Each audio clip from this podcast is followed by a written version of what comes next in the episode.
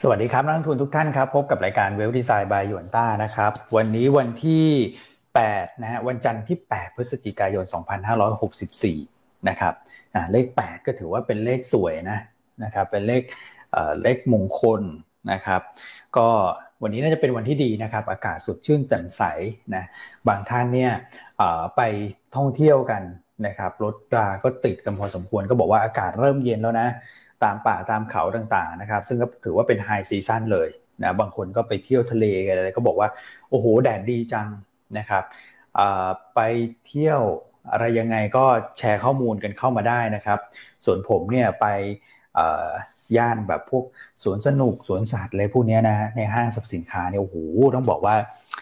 อืมทะลักทลายจริงคนเยอะมากนะครับ ร้านอาหารก็เต็มมากๆนะครับ ไปจนเราแบบ รู้สึกแอบแอบกลัวแทนเหมือนกันนะคนเยอะเหลือเกินนะเยอะกว่าช่วงแบบก่อนโควิดซะอีกนะก็มองอีกด้านหนึ่งก็ถือว่าเป็นสัญญาณที่ดีมากๆนะครับสำหรับเรื่องของการฟื้นตัวเกี่ยวกับเรื่องของกำลังซื้อในประเทศนะครับโอเคนะฮะแล้วก็เรื่องของกฎเกณฑ์นะครับของตลาดที่เฮียริ่งกันเนี่ยนะฮะเกี่ยวกับเรื่องของการคำนวณดัชนีเรื่องของการที่จะแบบดูแลเรื่องของมาตรการกำกับ การซื้อขายอะไรพวกนี้นะครับเดี๋ยวคุณก่อมาอัปเดตนะฮะแล้วก็ทุกวันนี้นะครับเราก็จะมีเสริมเรื่องของ digital asset ไปเรื่อยๆ ให้ทุกท่านได้ได้แบบกลิ่นอายไปก่อนนะ บางท่านอาจจะยังไม่ลงทุนก็ให้คุ้นหูไปเรื่อยๆนะครับเดี๋ยววันนี้พี่อั้นมาแชร์ให้ฟังเกี่ยวกับเรื่องของพวก digital asset ด้วยนะครับโอเคมานะฮะคุยกันเลยนะครับ สัปดาห์แห่งผลประกอบการพี่อั้นฟิตร่างกายพร้อมไหมยังฮะ สวัสดี คุณอ้วนคุณก่อนนะคะสัปดาห์นี้ เตรียมตัวไว้ได้เลยฮะว่าจะได้นอนน้อยกว่าปกติ ยังไม่ได้ฟีลร่างกายเลยคุณอ้วน ถ้างั้นขออนุญาตลาทั้งอาทิตย์ได้ไหมเพื่อไปฟีลร่างกายรองบ ผมมาได้แต่ถามแฟนๆก่อนฟีลร่างกายปุ๊บฟีลเสร็จกลับมาที่หน้างบออกหมดแล้วไงไม่ต้องดูงบโอ้ไม่ได้สิ พี่นี่คนสรุปงบที่แบบนักลงทุนเข้าใจง่ายที่สุดแล้วเนี่ย นะครับก็สวัสดีทุกท่านเนอะวันนี้เป็นวันจันทร์ที่ 8 พฤศจิกายนนะครับ ก็สัปดาห์นี้ก็เป็นโค้งท้ายๆ และของการรายงานผลประกอบการบริษัทส่วนใหญ่จะรายงานงบในสัปดาห์นี้นะครับ แล้วก็คาบเกี่ยวไปถึงวันจันทร์นะครับ แล้วก็วันอังคารช่วงเช้านะครับ CPN รายงานผลประกอบการออกมาแล้วเช้านี้นะออกมาต่ำกว่าคาดการณ์นะอันนี้ที่ดูเบื้องต้นในแง่ bottom line นะครับ ออกมา 229 ล้านบาทนะฮะก็นักวิเคราะห์ของเราคุณน้องเนี่ย คาดกำไรที่ประมาณสองร้อยหกสิบล้านบาทอ๋อนิดเดียวครับพี่อันใช่นิดเดียวค่ะนิดเดียว แต่อย่างไรก็ตามในเชิงเซนิเมนต์เนี่ยมันเป็นโอกาสในการทยอยซื้อละ ในลักษณะของ buy on fact เขาว่าไตรมาสนี้จะเป็นไตรมาสที่งบแย่ที่สุดละสำหรับเอ่อรายไตรมาสในปีหกสในปีหกสี่ครับ ครับผมนะครับ โอเคเนอะเพราะฉะนั้นวันนี้เดี๋ยวมาไล่ดูกัน โดยรวมๆตลาดน่าจะเลือกซื้อเป็นรายตัว นะครับ ในหุ้นที่งบจะออกมาดี หรือว่ารอซื้อหุ้นที่งบจะออกมาไม่ดี ครับ ครับผมนะครับอ่าก็สวัสดีทุกท่านนะฮะพี่มันธนาพี่เอ่อดอริสนะพี่เฉลิมชัย คุณเจษดากร คุณพี่ปรัชญา คุณวรพจน์ คุณสุทธินีนะครับอะเดี๋ยวให้คุณก่อมาทักทายต่อ วันนี้คุณก่อมีเรื่องสำคัญมาเล่าให้ทุกท่านฟังด้วย คือเรื่องของเกณฑ์เซ็ตห้าสิบเซ็ตร้อยที่ตลาดหลักทรัพย์ได้ข้อสรุปแล้วนะครับเพราะฉะนั้นวันนี้ตลาดหุ้นไทยเนี่ยจะเห็นการผันผวนจากหุ้นรายตัว เช่นเดลต้าครับนะครับ ก็เดี๋ยวจะเป็นอย่างไรไหนคุณก่อมาเล่าแล้วกันนะครับ ครับพี่อันพี่อ้วนสวัสดีครับ ครับ สวัสดีครับนะฮะสวัสดีแฟนคลับด้วยนะครับ ทุกท่านนะครับทางทาง Facebook นะครับแล้วก็ทาง YouTube นะครับจะแจ้งข่าวดีว่า YouTube เรายอดซับ 17K แล้วครับ ขอบคุณมากมากจริง ๆ นะครับทุกท่านโอ้โหโอเคนะครับนะฮะครับผมแต่ยังไม่มาแล้วครับแต่ยังไม่ถึง KPI คุณก่อนเลยนะจะมีเวลาอีกประมาณ เดือนกว่าๆครับพี่อันนะครับอะ ถ้าจะเซฟผมก็ต้องช่วยกันนะครับ กดซับนะครับ ใครที่กดแล้วนะครับ ยังไงฝากบอกเพื่อนๆนะครับญาติๆหรือว่าคนในครอบครัวนะครับ ที่ยังไม่ได้กดมาช่วยกดให้เราด้วยนะครับ หรือว่าใครที่เป็นสมาชิกหน้าใหม่นะครับ แฟนคลับท่านใหม่นะครับ ที่เพิ่งเข้ามารับชมหรือว่าเพิ่งเข้ามาเปิดบัญชีกับเรานะครับ ช่วยกดซับให้เราด้วยนะครับจะได้ไม่พลาดนะครับในเรื่องของข่าวสารดีๆ ประเด็นต่างๆนะครับแล้วก็เราจะได้มาพูดคุยกันอย่างนี้ทุกเช้านะครับแล้วรายการเราก็มีทั้งช่วงเช้าช่วงบ่ายเลยนะครับครับโอเคอะขอตอบคำถามนิดนึงนะคุณพี่ธนศักดิ์นะฮะหุ้น TRV นี่เป็นหุ้น IPO นะครับวันนี้เรามีออกบทวิเคราะห์ ก็ถ้าเป็นลูกค้าก็ต้องโหลดเก็บไว้เลยเพราะหุ้นนี้จะติด black out นะครับแต่ถ้าอาจจะงงว่าเอ๊ะหุ้นอะไรมีด้วยหรอ อ่าจะเป็น IPO นะฮะที่เอ่อออกบทวิเคราะห์ในวันนี้อ่าตัวใหม่ยังไม่เข้า ตัวใหม่ตัวใหม่ใช่ยังไม่เข้าฮะเออแต่ว่าโดยปกติบทวิเคราะห์ต้องออกก่อนเสนอขายแล้วจะติด black out period ก็คือเริ่มพรุ่งนี้ละเพราะฉะนั้นถ้าจะโหลดเก็บไว้ต้องโหลดภายในวันนี้ ใช่ครับ ต้องวันนี้เลยครับผม อืม โอเค อะโอเค พี่สมวนบอกว่าได้ยินเสียงผมแล้วนึกถึงฟุตบอลนะครับสรุปผลบอลสั้นๆแล้วกันครับแมนยูเป็นไงก็แสดงความเสียใจด้วยนะครับสำหรับแฟนแมนยูนะครับก็แล้วก็แสดงความยินดีกับแฟนแมนซิตี้นะครับลิเวอร์พูลเมื่อคืนก็แพ้นะเมื่อคืนลิพูนะครับมีมีสะดุดบ้างเหมือนกันนะนะครับแต่เกมมันมันเลย อ่าเกมมันเลยนะครับมีสะดุดไปบ้างนะครับนะเชลซีเสมอนะครับอาซอนชนะนะฮะชนะแบบหืดมากครับเหนื่อย เหนื่อยมากมาเรื่อยๆนะทีมคุณก่อนเนี่ยนะครับใช่ครับ ก็ถือว่าสนุกนะครับสำหรับซีซั่นนี้ก็ถือว่ามีมีสีสันเลยคือ ก็มีทีมกลางๆก็มีแบบว่าล้มทีมยักษ์ได้เหมือนกันนะครับ สนุกสนุกสำหรับปีนี้นะครับ ก็ลุ้นกันไปยาวๆสำหรับฟุตบอลอะโอเคนะครับ ส่วนถ้าตลาดเมื่อวันศุกร์นะครับ ก็อาจจะมีเบาๆลงมาบ้างนะครับพี่อันพี่วอนคือ ปิดเนี่ยเสมอตัวนะครับมาลุ่มบางลงมา เหลือประมาณหกหมื่นเจ็ดพันล้านบาทนะครับหุ้นก็ไม่ได้อาจจะไม่ได้ขยับเยอะมากเท่าไหร่นะครับโดยเฉพาะตัวใหญ่ ๆ เนี่ยนะครับส่วนใหญ่ก็จะทรงทรงตัวนะครับโฟล์เองก็เบาลงด้วยเหมือนกัน เพราะว่ากองขายนะครับกองทุนในประเทศขายครั้งแรกในรอบสี่วันนะครับ ประมาณสักห้าร้อยล้านนะครับ ส่วนตัวของเนี่ยนะฮะตัวของต่างชาติขายนะครับ ต่างชาติขายประมาณสองสองพันล้าน อันนี้ต้องอันนี้สไลด์น่าจะยังไม่ได้อัปเดตนะครับครับผมต่างต่างต่างชาติสรุปเป็นขายนะครับ ประมาณสักสองพันล้านนะครับเดี๋ยวดูในนี้ดีกว่า ใน Aspen ดีกว่าอ่าอ่าครับครับผมนะฮะแล้วก็เอ่อตัวของ future นะครับ future เป็น short นะครับหมื่นห้าพันสัญญานะครับแถมด้วยการขายสุทธิในตราสารนี้เล็กน้อยนะครับ ประมาณสักสี่ร้อยหกสิบล้านบาท ขายข้างหน้ารอบสี่วัน คือโฟล์วันศุกร์นี่เหมือนจะมีการลดน้ำหนักนะครับ ก็เป็นการไหลออกหมดเลยทั้งสามตลาดนะครับครับผมส่วนหนึ่งอาจจะรอดูเรื่องของตัวเลขเศรษฐกิจสหรัฐด้วยนะครับ ที่จะประกาศในช่วงค่ำคืนนะครับนะครับ ก็เลยทำให้ต่างชาติเองก็เบาสานะลงมานะครับครับผม ตลาด แต่ตลาดก็ไม่ได้ลงอะไรมากมายนะครับตลาดก็ปิดทรงตัวได้นะครับเอ่อ SBL นะครับ5,000 ล้านนะครับก็ลดลงมาจากวันก่อนหน้าที่ประมาณสัก6,000 ล้าน น่าจะลดลงมาตามวอลุ่มตลาดด้วยนะครับที่บางเอ่อบางลงมาด้วยเหมือนกันนะครับเดลต้าคิด R นะครับปูนใหญ่คิด R นะครับเอ่อ K-Bank นะครับปตทแล้วก็ BBL นี่คือ 5 ดับแรกนะครับในฝั่งของ SBL นะครับส่วน MVDR เนี่ย เป็นซื้อเออเป็นขายขอไป เป็นขายครับประมาณสักเจ็ดร้อยกว่าล้านนะครับครับผมสอพอปูนใหญ่นะครับ GC BBL แล้วก็ EA นี่คือห้าดับฝั่งขายนะครับส่วนฝั่งซื้อได้เป็น AOT นะครับ GPSC Thai Oil B Grim แล้วก็ IVL ครับ อืมครับผม B Grim ก็เป็นโรงไฟฟ้าที่มีสีสันอยู่เหมือนกันนะครับ ปรับตัวเพิ่มขึ้นได้ได้ดีนะ วันศุกร์ใช่ครับ เด่นและกาดมานานนะครับผมครับ โอเคครับอ่าตลาดหุ้นต่างประเทศดีดีนะ คุณก่อ ใช่ครับ ตลาดหุ้นต่างประเทศก็ ถือว่าอยู่ในทิศทางเชิงบวกนะครับโดยเฉพาะทางฝั่งยุโรปแล้วก็สหรัฐนะครับสหรัฐก็ปิดบวกได้ทั้งสามตลาดเลยนะครับ แต่ว่ากลุ่มที่เป็น real sector นะครับ หรือว่าอาจจะเป็น real economy เนี่ย หรือว่า o economy เนี่ย ดูจะเคลื่อนไหวได้ดีกว่านะครับ อย่างเพราะว่าดูอย่างดาวโจนส์เนี่ยจะขึ้นดีกว่า NASDAQ นะครับ NASDAQ จะขึ้นน้อยกว่าละแต่แต่ NASDAQ ก็ต้องบอกว่าในช่วง 2 วันก่อนหน้านี้ NASDAQ ดูจะดูจะแรงกว่านะครับก็สลับสลับกันนะครับครับผม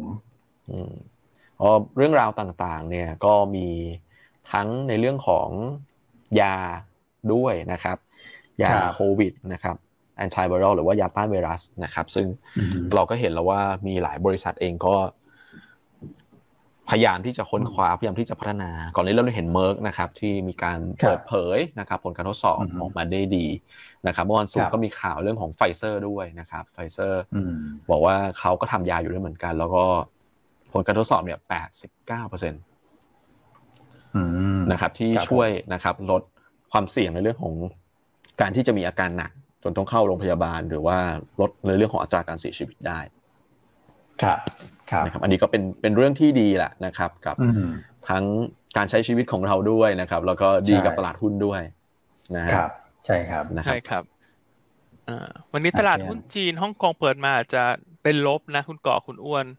แต่เฉพาะที่ฮ่องกงเนี่ย ต้องเรียนว่าเนื่องจากว่าหุ้นคนที่ผลิตวัคซีนผลิตยาในฮ่องกงเนี่ยลงนะ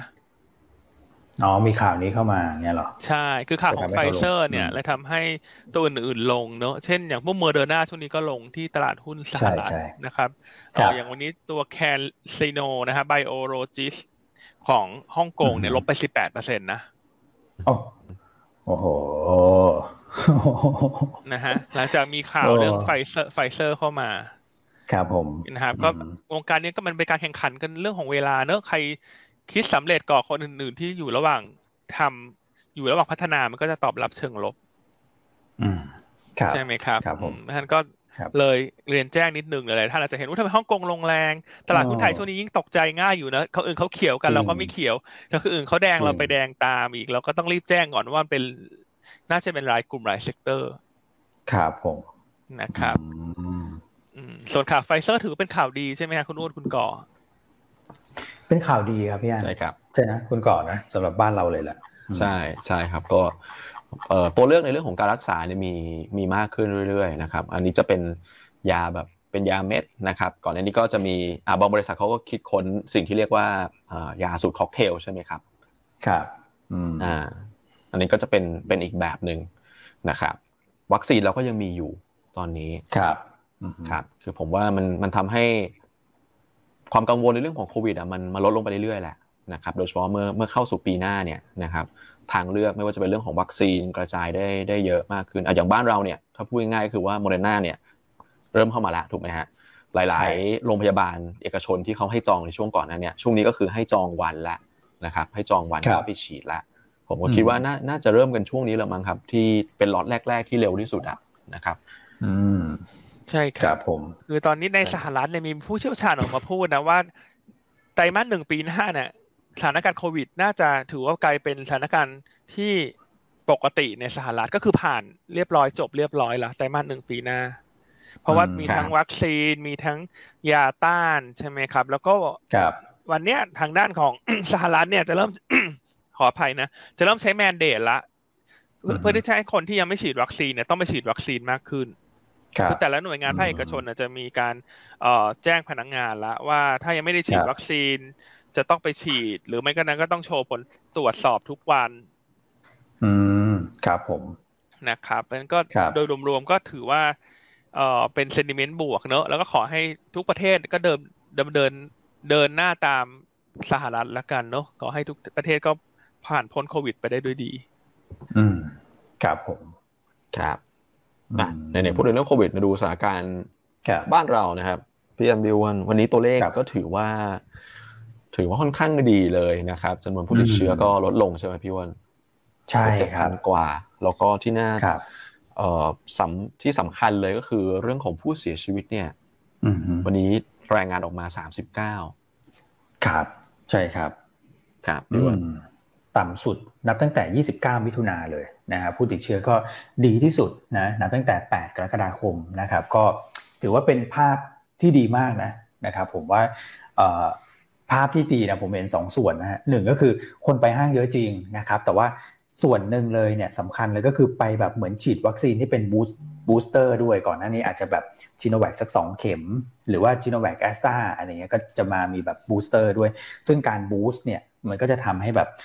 สร้างภูมิคุ้มกันต่อเนื่องไปไปได้ไกลขึ้นอีกนะครับเพราะฉะนั้นเนี่ยผมคิดว่าห้างสรรพสินค้านะครับคือไม่เหมือนก่อนหน้านั้นแล้วนะที่เราไปฉีดวัคซีนกันแล้วเราก็รีบกลับบ้านเนี่ยตอนที่ฉีดวัคซีนกันแล้วทานอาหารกันต่อเลยนะเดินท่องเที่ยวกันต่อเลยนะห้างสรรพสินค้าเนี่ยนะร้านอาหารเนี่ยร้านอาหารคนเต็มนะคือธุรกิจที่เกี่ยวข้องกับการท่องเที่ยวเนี่ยอย่างพวกโรงแรมนะครับหรือว่าขนส่งพวกสายการบินเนี่ยผมว่า คือเขาแบบโอ้โหเป็นกลุ่มแรกๆนะที่ปรับตัวเพิ่มขึ้นรับข่าวตรงนี้เป็นพอสมควรแล้วพวกเรียวพิงแต่ว่าพวกเนี่ยฮะห้างสรรพสินค้าเนี่ยคุณก่อพี่อันแล้วก็ร้านอาหาร ผมเห็นแอบไปโฉบๆร้านอาหารพี่อันนะโอ้เข้าไม่ได้เสียใจมากเลยไม่ได้ไปทานบัวเชื่อม เต็มได้ข่าวว่าเขาไม่ใช่ครอบครัวดาราเข้าไปเหมาทั้งหลายผมไม่ไม่กล้าเข้าไป คุณอ้วนนี่ขี้โมจังเลยอะคุณอ้วนอยู่เวลาวินทาจะมาโฉบอะไรเมกาบางนาอันเห็นคุณอ้วนเขาไปโฉบกระเป๋าที่ดีออมากกว่านะคุณก่อเดี๋ยวพี่อันไม่ใช่ไปนะผมพาโอ้ อ้าวเป็นคุณก่อยังไงต่อนะ เรื่องยาเป็นยังไงวกกลับมาเรื่องยาใช่ไหมเมื่อกี้จะไปเรื่องร้านอาหารนะครับก็ผมผมว่าเป็นเป็นสัญญาณที่ดีแหละนะครับ พอ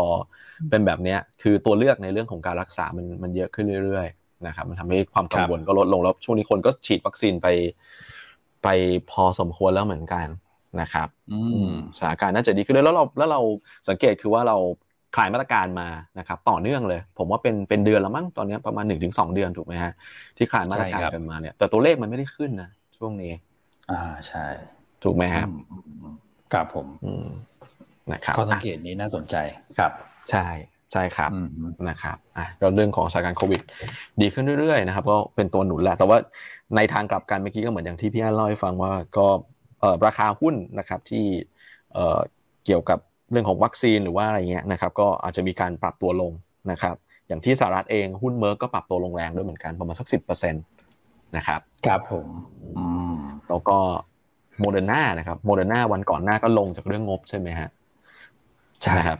วันวันศุกร์ก็ลงถอยค่อนข้างแรงเหมือนกัน ใช่ครับลงอยู่ประมาณสักสิบหกเปอร์เซ็นต์นะครับวันก่อนลงประมาณสิบเจ็ดสิบแปดเปอร์เซ็นต์ละนะครับ อืมโอเค ส่วนในฝั่งสหรัฐก็เหมือนแบบจะต้องแบบระหว่างที่รอยาคุณนพี่อันก็เหมือนมี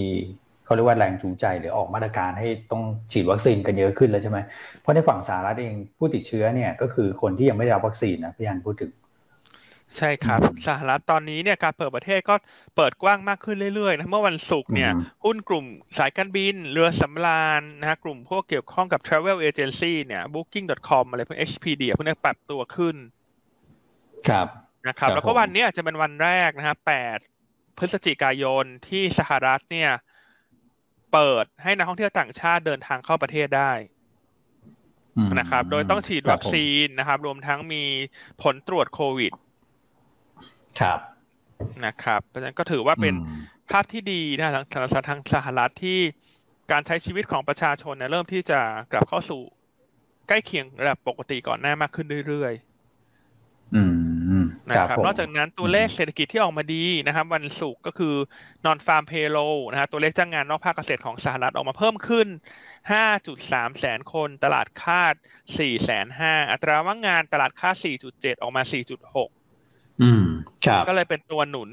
ดัชนีตลาดหุ้นดาวโจนส์ให้ปรับตัวขึ้นรวมทั้งน้ำมันดิบก็ได้อานิสงส์เชิงบวกจากตัวเลขจ้างงานที่ดีกว่าคาดด้วยเช่นกัน อืมครับผมนะครับ ที่น่าสนใจคือทองคำเนี่ยขยับขึ้นต่อทำระดับสูงสุดในรอบสองเดือนละ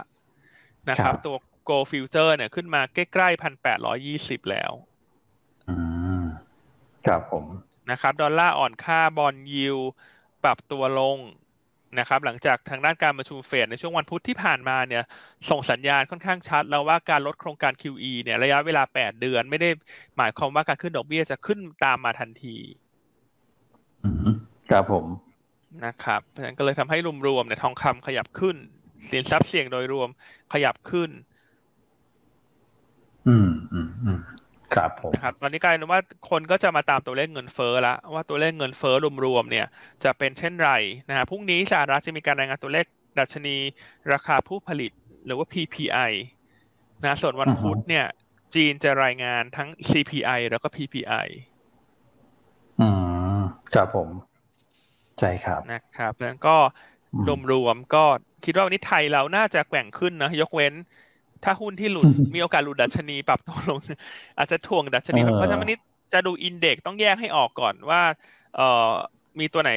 ปรับตัวผันผวนหรือเปล่า เช่นเดลต้า เพราะว่ามาเก็ตแคปค่อนข้างใหญ่ อืม ครับผม ใช่ครับนะครับ เป็นไปได้นะ โอเค ส่วนจีนสัปดาห์นี้อย่างที่เรียนไปแล้วมีสามเรื่องสำคัญนะ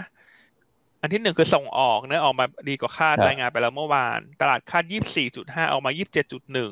อันที่สองคือการประชุมผู้นำพรรคคอมมิวนิสต์จีน ตลอดสัปดาห์แปดถึงสิบเอ็ดพฤศจิกายน อืมครับแปดถึงสิบเอ็ดแล้วก็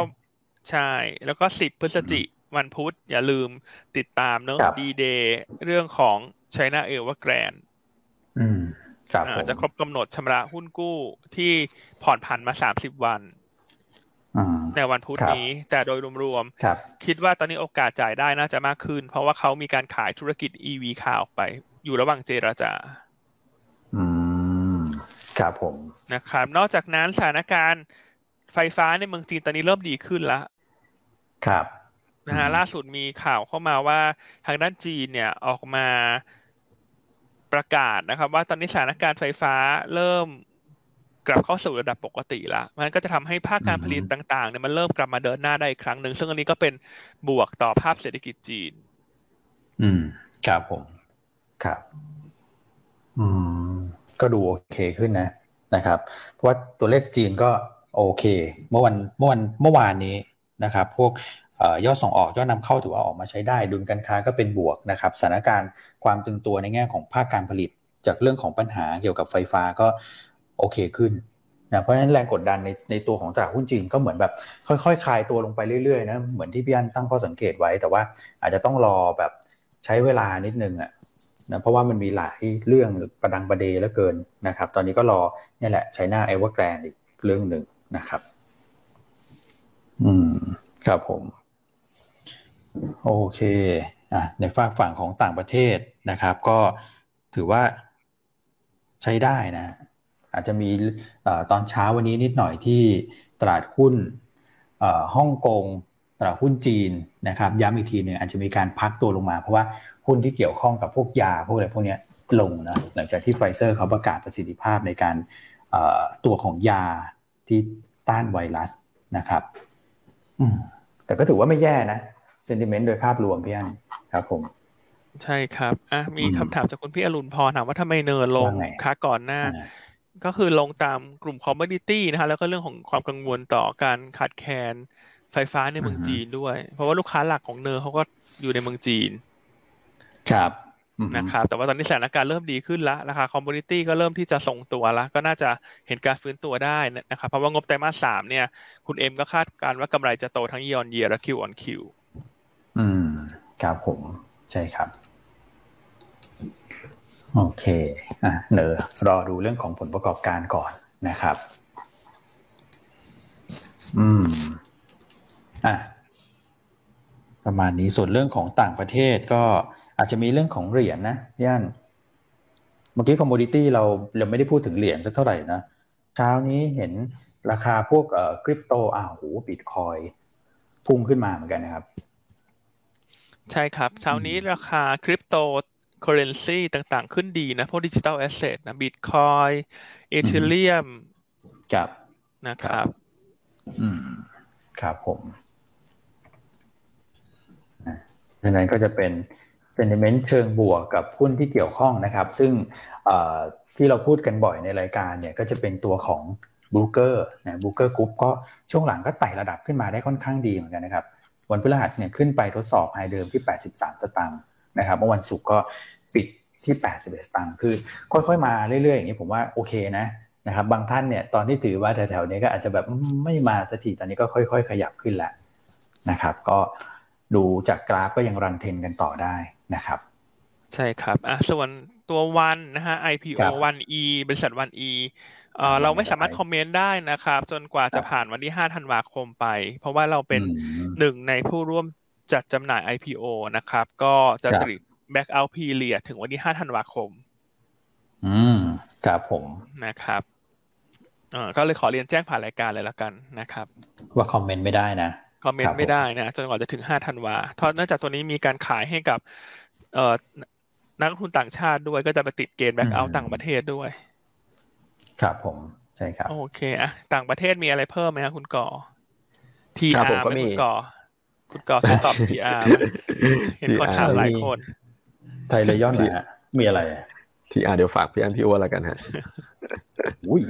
ก็ขึ้นดีอยู่นะขึ้นดีอยู่สวยอยู่นะครับอะเดี๋ยวเดี๋ยวเขาย้อนกลับมาตอบแล้วกันนะฮะเอาเป็นเรื่องต่างประเทศนะครับ ก็ infrastructure bill นะครับหนึ่งล้านล้านเหรียญนะครับของอเมริกาก็ผ่านแล้วนะครับ ใช้เวลาอยู่สักพักหนึ่งเหมือนกัน แต่ว่าสุดท้ายก็ผ่านแล้วก็คือรอเซ็นอย่างเป็นทางการแหละซึ่งเออ น่าจะไม่นานละนะครับ ก็เดี๋ยวคุณไบเดนจะจัดพิธีเซ็นนู่นนี่อะไรนะครับ ตาม process เขาไปนะครับ ซึ่งอันนี้หลักๆก็คือว่าก็ส่วนหนึ่งนะครับก็คือไปลงเรื่องของถนนหนทาง ซึ่งนี่เป็นเป็นงบประจำนะครับ ส่วนงบใหม่เนี่ยก็จะไปลงในหลาย ๆ อย่างเลยนะครับ infrastructure นะครับธุรกิจที่เป็นธุรกิจใหม่แบบ EV นะครับ เรื่องของน้ำสะอาดอย่างเงี้ยนะครับใน หลาย ๆ อย่างเลยนะครับ เรื่องของพลังงานสะอาดอย่างเงี้ยนะครับครับ อืมนะฮะก็มาเรื่อยๆนะครับ จริงๆก็ยังมีแพ็กเกจอื่น ๆด้วยนะครับ ที่รอจะได้รับการอนุมัตินะครับ ก็เป็นการตามโปรเซสของอเมริกาแหละนะครับ ก็มีการเจรจามีการที่จะไปถกกันต่อนะครับเดี๋ยวก็คงจะเห็นแผนที่ออกมาเป็นระยะระยะนะครับ คือแผนนั้นมันเหมือนกับมันเปิด คือคุณคุณไบเดนเขาเปิดเผยมาตั้งแต่ช่วงแรกแล้วนะครับที่มีการนำเสนอไปแต่ว่ามันก็ต้องไปผ่านการโหวตผ่านการพิจารณานะครับ ซึ่งก็คงจะมาเป็นลำดับลาดับนะครับ อืมนะก็ไปโครงสร้างพื้นฐานไปแบบบอร์ดแบนไปพวกสถานที่ชาร์จใช่ไหม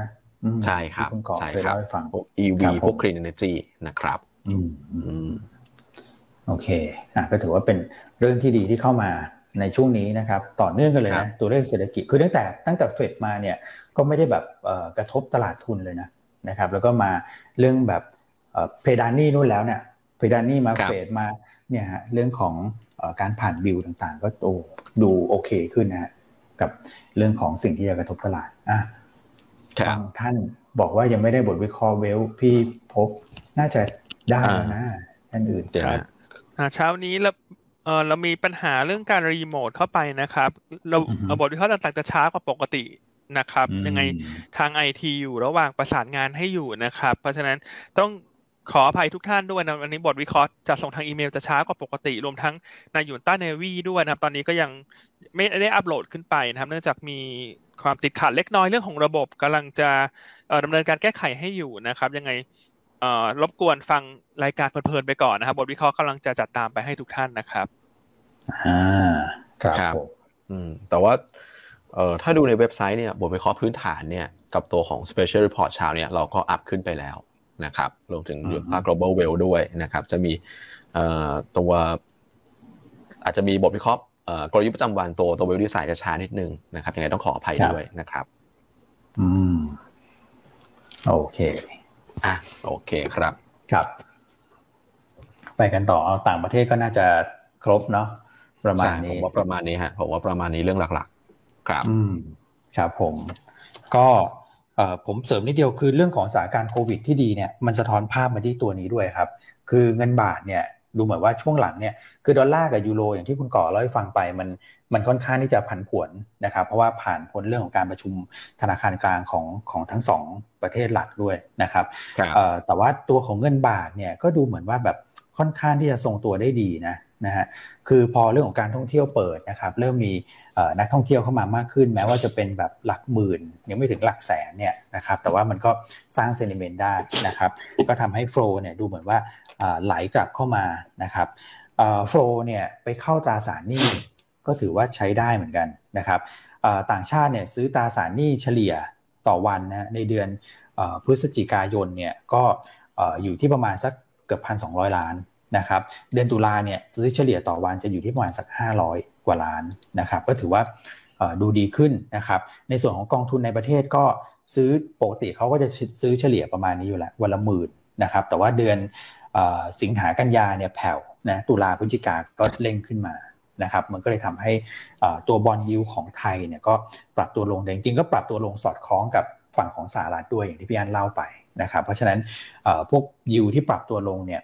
ก็ดีเหมือนกันนะครับ คือถ้าเกิดราคาพลังงานลงยิวลงนะครับ ก็จะเป็นบวกกับพวกกลุ่มโรงไฟฟ้าด้วยนะ ที่ underperform ตลาดมาสักพักหนึ่งนะครับ ไม่ว่าจะเป็น B.Grimm นะครับ EGCO นี่เป็นต้นนะฮะราคาอยู่ที่แบบฐานด้านล่างอยู่เลยนะรวมถึงกลุ่มพวกแบบใช่ กลุ่มพวก SI อย่างเงี้ย เพราะว่าพวกเนี้ยเขาก็ต้องนำเข้านะสินค้าไอทีฮาร์ดแวร์ซอฟต์แวร์แล้วก็ไปติดตั้งต่างๆนะคุณก่อพวกวางระบบไอทีเนี่ยอั นนี้ก็จะได้ประโยชน์เหมือนกัน ถ้าเกิดว่าเงินบาทแบบแข็งค่ายิวลงอะไรพวกนี้นะครับอันนี้ก็เป็นภาพที่ผมคิดว่ามันน่าจะสะท้อนมาจากเรื่องของสถานการณ์โควิด บ้านเราที่ดีขึ้นเป็นลำดับต่อเนื่องไปด้วย แล้วก็ในตารางนี้เมื่อสักครู่ลืมลืมเล่าให้ฟังไปนะครับฝากไว้นิดนึงแล้วกันว่าสำหรับใครที่หาหุ้นเกี่ยวกับเนี่ยฮะ reopening ที่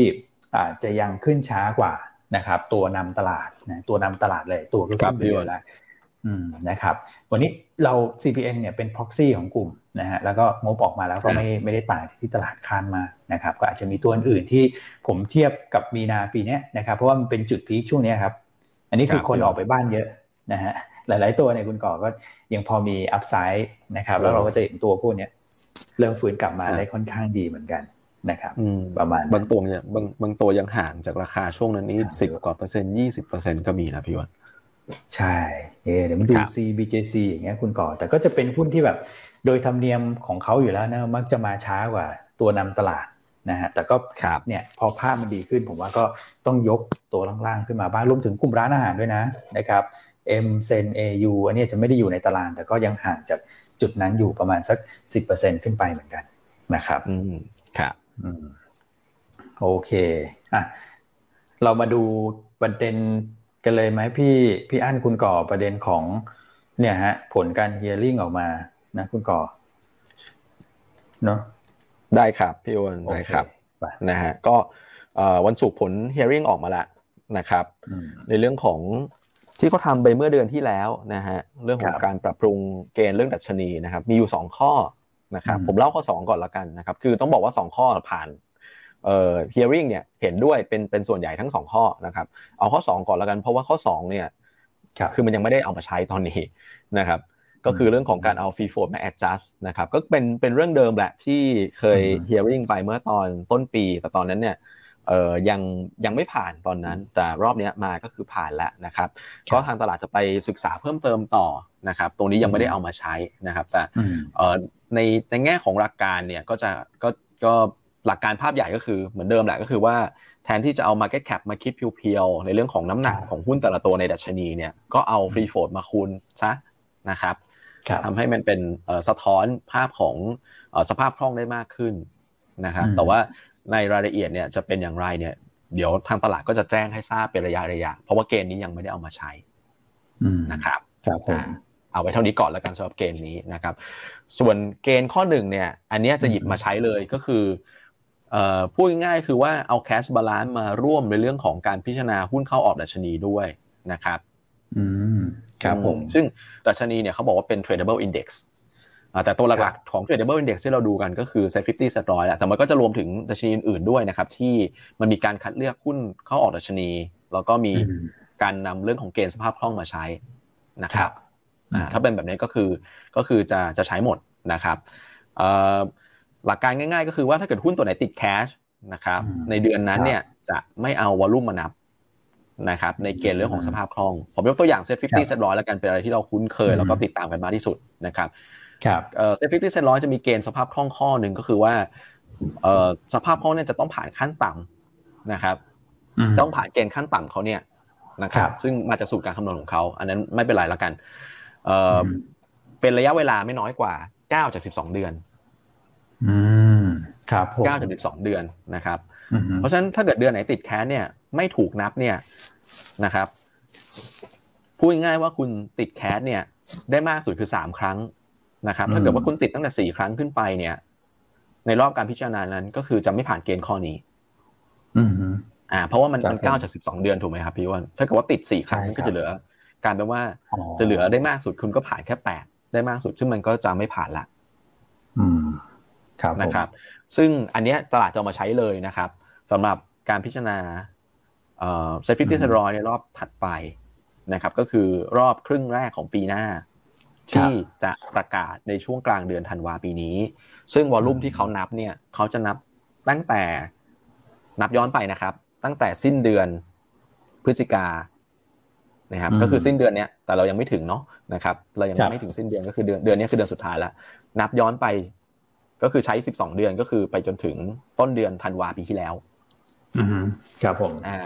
นะครับ เพราะฉะนั้นใน paper นี้เราก็รวบรวมไว้ให้ละกันรวบรวมข้อมูลไว้ให้ประกอบการศึกษาของท่านนะครับ ว่าหุ้นเซ็ตในเซ็ตร้อยตัวไหนที่ติด cash บ้างนะครับหุ้นในเซ็ตร้อยตัวไหนที่ติด cash บ้าง แล้วก็หุ้นนอกเซ็ตร้อยที่ Market Cap ประมาณสักหมื่นล้านขึ้นไป แล้วก็ free float มากกว่า 20%พวกนี้ก็คืออาจจะ ถ้าดูเผินๆหรือว่าเรียกเออดูคร่าวๆเนี่ยก็คือกลุ่มที่ถือว่ามี potential ละกันนะครับ มี potential นะครับ เพราะว่าหุ้นเซ็ตน้อยเนี่ยตัวเอ่อ market cap น้อยสุดน่าจะประมาณหมื่นหมื่นล้านในในช่วงนี้ผมก็รวบรวมไว้ให้เผื่อใครจะเก็งจะอะไรกันอย่างเงี้ยนะครับ ก็ดูประกอบละกันว่ามีตัวไหนที่market cap หมื่นล้านแล้วก็ free float ยี่สิบเปอร์เซ็นแล้วก็มีการติด cash บ้างในช่วงตั้งแต่เดือนธันวาปีที่แล้วนะครับ จนถึงปัจจุบันล่าสุดเท่าที่เรามีข้อมูล นะครับครับผมก็ลองพิจารณาดูนะครับลองดูแต่ว่าโอเค ถ้าเกิดดูตารางแรกเนี่ยที่เป็นหุ้นเซ็ตร้อยชุดปัจจุบันเนี่ยเรามีการติด cash เนี่ยเกินเกินสามเดือนขึ้นไปนะครับมากกว่าสามเดือนขึ้นไปนะครับก็ตอนนี้ที่เห็นจะมีอยู่สี่ตัวนะครับ คือเดลต้าแจ๊สนะครับ NRF แล้วก็ p เ c ียสครับครับนะฮะโอเค อืมอืมอืมแต่ว่าตัวอื่นก็คือคุณก่อรวบรวมข้อมูลในเซตร้อยมานี่แหละนะครับเอ่ออย่างใช่ครับยกตัวอย่างตัวไหนที่แคชบ้างเออ อย่างพวกนี้ยังไม่ถึงนะแต่ว่าตัวที่เกินแล้วเดลต้านี่หกเลยนะโอพีเชียก็หกเหมือนกันโอ้ครับผมครับถ้าถ้าอย่างนี้รอบนี้เดลต้าน่าจะหลุดใช่ไหมฮะคุณก่อ ใช่ครับก็ถือว่าถ้าถ้าดูตามตามเกณฑ์นี้เนี่ย ใช่ครับจะหลุดครับ ครับเพราะฉะนั้นในตลาดหุ้นไทยเนี่ย ถ้าจะผันผวนก็อาจจะผันผวนจากเดลต้านะครับ เพราะว่าเกณฑ์สรุปชัดเจนละว่าจะนำเรื่องของ cash balance มาคำนวณด้วย ครับผมนะครับเพราะฉะนั้นก็วันนี้ถ้าตลาดหุ้นเอ่อผันผวนนะฮะอยากจะให้ไปเหลือบมองดูเดลต้านิดนึงว่าเดลต้าเขาลงหรือเขาขึ้นละกัน ครับนะครับอ่าส่วนเชิงกลยุทธ์ เราแนะนำให้หลีกเลี่ยงการลงทุนไปก่อนนะครับ เนื่องจากราคาปัจจุบันก็ถือว่า เกินกว่าเอ่อราคาเป้าหมายนะครับ รวมทั้งมีแรงกดดันเรื่องของการอาจจะหลุดเซ็ตห้าสิบเนี่ยเป็นประเด็นกดดันด้วยเช่นกันนะครับ ครับ ครับผม โอเค ชัดเจนฮะ อันนี้ก็ดูตัวเดลต้าเป็นหลักด้วยวันนี้นะครับ แล้วก็ติดตามเนี่ยบทวิเคราะห์ของของคุณก่อก็จะเข้าใจมากขึ้น นะครับย้ำอีกครั้งหนึ่งว่าอันนี้คือเกณฑ์ข้อหนึ่งก่อนนะที่จะเริ่มใช้ทันทีส่วนเรื่องของฟรีโฟดที่จะมาแอดจัดกันเนี่ยในการที่จะคำนวณเรื่องของน้ำหนักใช่ไหมคุณก่อก็อันนี้ใช่ครับเดี๋ยวรอเดี๋ยวรออีกทีหนึ่งนะครับรอความชัดเจนอีกทีหนึ่งครับผมใช่ครับ เกณฑ์เกณฑ์ free float นี่เอ่อถ้ายึดตามตอนที่ hearing รอบก่อนเนี่ยก็คือจะไม่ได้เกี่ยวข้องกับการเข้าออกดัชนีนะครับ อันนี้ต้องต้องแจ้งให้ทราบไปก่อนนะครับ ก็คือไปมีน้ำหนักว่าสมมติหุ้นตัวนี้ขยับ กี่เปอร์เซ็นต์แล้วมันจะมี Impact ต่อดัชนีโดยรวมกี่จุดกี่เปอร์เซ็นต์อะไรเงี้ยจากเดิมที่คิด Market Cap ตรงๆเนี่ยก็จะเปลี่ยนใหม่เป็นว่าเอา free float มาคูณก่อนแล้วค่อยเอ่อไปคิด Impact นะครับอืมนะฮะก็จะมีน้ำหนักกับการปรับพอร์ตของของทางกองทุนอย่างนั้นด้วยใช่ใช่กองกองทุนจะจะจะมีผลค่อนข้างเยอะครับ เพราะว่ามีเรื่องของ benchmark ด้วยมีเรื่องของการจัดพอร์ตเขานะครับแล้วก็รวมถึงถ้าฝั่งโบรกเกอร์เองก็รวมรวมถึง product product อื่น ๆ ด้วยที่อาจจะมีเรื่องของการทำ hedging หรือว่าอะไรเงี้ยนะครับมันก็จะผลมีผลกระทบต่อเนื่องกันด้วย ครับโอเคเดี๋ยวรอดูความชัดเจนในประเด็นนี้อีกทีหนึ่งนะครับรบซึ่งตอนนั้นคุณก่อเคยทำข้อมูลมาถ้าเกิดว่าเกมนี้มาจริงนะกลุ่มที่ชนะเลิศนะพี่อันคุณก่อจำได้แม่นเลย กลุ่มแบงค์เนี่ยใช่ใช่กลุ่มชนะเลิศเลยนะอืมครับ อืมครับผมนะรอบนี้ผมผมไม่ได้ใส่ตารางนั้นมา เพราะว่า คือเกรนก็อาจจะมีเรื่องของรายละเอียดเพิ่มเพิ่มเติมแหละนะครับแล้วก็เรายังไม่ทราบว่าจะเอามาใช้เมื่อไหร่ ก็เลยยังไม่ได้ใส่ตารางเรื่องของฟรีโฟดเข้ามานะครับโอเคครับผมชัดเจนประมาณนี้ครับโอ้โหพอพี่ยันทักบอกว่าที่บ้านฝนตกหนักที่บ้านผมจากแดดเปรี้ยงๆนี่ครึ้มมาแล้วฮะทำไมเช้านี้ฝนตกหนักเหรอใช่ครับฝนตกหนักมากคือเมื่อกี้ยังคิดในใจเลยว่า ฝนตกหนักขนาดนี้เดี๋ยวอินเทอร์เน็ตจะกระตุกไหมเนี่ยแค่แจ๋วอยู่ฮะ โอเคเช้านี้หลายท่านถามเข้ามาเรื่องบ้านปูนะครับบ้านปูเนี่ยจริงๆคิดว่าราคาแถวนี้ถัวเฉลี่ยได้นะต่ำสิบเอ็ดบาทเนี่ย แต่ถ้าเอาแบบปลอดภัยหรือว่าอยากจะรอความชัดเจนรองงบออก ครับ ครับนะครับเพราะงบออกวันพุธนี้ละอีกไม่กี่วันเอง ครับนะครับ โอเคอ่ารอดูวันพุธ นะฮะสำหรับตัวของบ้านปูนะครับผม ครับอะส่วนบทวิเคราะห์เราวันนี้เรามีเก้าบทวิเคราะห์คือต้องบอกว่าสัปดาห์นี้เก้าบทวิเคราะห์ถือว่าน้อยนะเพราะว่าช่วงนี้เหลือของสัปดาห์เนี่ยอันนั้นบางวันจะขึ้นไปสามสิบบทวิเคราะห์นะดังนั้นเตรียมตัวทุกท่านเตรียมได้เลยฮะ จะอุดหนุนเอ่อคาราบาวโอสดเนี่ยเครื่องดื่มชูกำลังก็เตรียมไว้ได้เลยฮะเพราะสัปดาห์นี้ อันว่านักลงทุนนักวิเคราะห์เนี่ย คงต้อง ติดตามข้อมูลกันอย่างเข้มข้นทีเดียวนะครับวันนี้เรามีเก้าตัวเนอะ strategy report คุณก่อเล่าไปละ ส่วนที่เหลือเป็นผลประกอบการเนอะ ILM ตัว Sun Suite นะฮะ ตัว GPSC IVL GGC นะฮะ ก็เป็นผลประกอบการเฮงด้วย ก็ส่วนใหญ่งบออกมาดี งบส่วนใหญ่งบออกมาอินไลน์นะเอ่อจะมีดีกว่าคาดก็จะมีเฮงนะครับ มีเอ่อ IVL ที่ดีกว่าคาดครับ แล้วก็ Index Living มอดีกว่าคาดเล็กน้อยใช่ไหมฮะคุณอ้วนครับใช่ครับดีกว่าคาด GPSC ต่ำคาด Sunsweet อีไลน์ GGC ก็ถือว่าดีกว่าคาดเนอะจากตัวกำไรจากสต็อกกำไรสต็อกใช่ครับนะครับอ่าส่วน b อวันนี้เป็นเอ่อวันเข้าเทรดวันแรกนะฮะก็เราหลุดเราหลุดแบ็กเอาพีเลียแล้วเราก็จะอัปโหลดบทวิเคราะห์เข้าไปให้ท่าน สามารถโหลดได้อีกครั้งหนึ่ง ครับ ครับนะครับ โอเค ก็ ประมาณนี้เนาะเก้าบทวิเคราะห์ อืม ครับ โอเคครับผม อะเดี๋ยวเราไปไปต่อกันที่ตัวของภาพตลาดนะครับ ก่อนจะไปถึงภาพตลาดเมื่อกี้เราค้างกันไว้ที่ตัวไทเลยอนนะครับพี่อันโอ้กราฟนี่สวยเหมือนกันนะวอลลุ่มก็ถือว่าเข้ามาค่อนข้างดีเหมือนกันเมื่อวันศุกร์ที่ผ่านมานะครับ แล้วก็ไปทดสอบไฮเดิมนะฮะที่เคยขึ้นไปแถวประมาณสัก 58 นะครับเออจริงๆ ตีไฮใหม่ไปด้วยนะ เมื่อวันศุกร์เนี่ยห้าสิบแปดจุดเจ็ดห้านะครับ แล้วก็ถอยมาปิดที่ห้าสิบหกนะครับ ก็อาจจะเก่งเรื่องของผลประกอบการด้วย ซึ่งก็ใกล้แล้วนะครับสำหรับตัวของไตรมาสสองนะครับ แล้วก็ไตรมาสสองปีหกห้านะครับ แล้วก็เรื่องของบิ๊กหลอดด้วยนะครับ ซึ่งจะเห็นว่ายอดบิ๊กหลอดเนี่ยเข้ามาก็อยู่ในระดับที่ไม่น้อยเนี่ยประมาณสักเจ็ดเปอร์เซ็นต์นะครับอ่าสำหรับตัวของ TR เราลุ้นผลประกอบการนะงบน่าจะออกมาดีครับผมอ่า ไปดูภาพตลาดไหมพี่อันวันนี้ คุณก่อครับครับ วันนี้คุณก่อเขาบอกว่า วันนี้จะสีเขียวไหมฮะคุณก่อลุ้นลุ้นอยากให้ไม่รวมเดลต้าได้ไหมเราเอาเป็นว่าเรามองภาพตลาดไม่รวมเดลต้าได้ไหมเพราะเดลต้านี่คาดการยากอะคุณก่อแต่ก็ควรจะควรจะย่อไหมเดลต้าเพราะว่าจะหลุดเซ็นห้าสิบครับ ใช่ครับ ก็ถือว่า เป็นไปได้ครับ คือมองภาพรวมๆไปตลอดทั้งสัปดาห์นี้ความผันผวนจะเพิ่มสูงขึ้นนะครับ นอกเหนือจากเรื่องของเกณฑ์ที่ตลาดมีการ hearing มาแล้วเนี่ย ก็คือเรื่องของผลประกอบการด้วย สัปดาห์นี้กระจุกตัวเยอะมากนะครับ เพราะฉะนั้นราคาหุ้นก็จะผันผวนไปตามผลประกอบการที่ออกมานะครับ อาจจะมีลักษณะของการเซลล์ออนแฟกมาด้วยนะครับนะฮะก็จะทำให้ในตัวของ ดัชนีโดยรวมมันก็ผันผวนไปด้วยนะครับ ก็วันนี้อาจจะประเมินยากสักนิดนึงนะครับ คือผมว่าถ้าไม่นับเรื่องเรื่องเรื่องความผันผวนเหล่านี้ผมว่าที่ทางตลาดโดยรวมมันมันน่าจะมีโอกาสที่จะที่จะฟื้นตัวได้ด้วยภาพตลาดหุ้นต่างประเทศจริงๆเขาถืออยู่ว่าอยู่ในทิศทางที่ที่ผ่อนคลายนะครับ แต่ว่าพอมีประเด็นตรงนี้เข้ามามันก็เลยอาจจะทำให้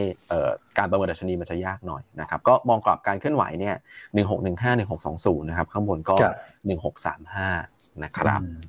ครับผมขออนุญาตตอบถามนิดนึงนะฮะเดลต้านะครับคืออย่างนี้ฮะเกณฑ์นี้จะไปใช้เนี่ยก็คือสำหรับอินเด็กซ์ในรอบหน้านะครับก็คือที่จะประกาศธันวานะครับแล้วก็ไปเริ่มใช้เนี่ยมกราปีหน้านะครับ ตอนนี้ยังไม่ได้ยังไม่ได้มีผลทันทีเลยนะครับ ต้องต้องบอกอย่างนี้นะครับ ไม่ได้ว่าจะมีหุ้นหลุดออกจากดัชนีระหว่างรอบนะครับ ก็คือเดี๋ยวไปรอประกาศนะครับ ตอนกลางเดือนธันวาแล้วก็ไปใช้ใหม่ก็คือเดือนมกราปีหน้านะครับ ครับผม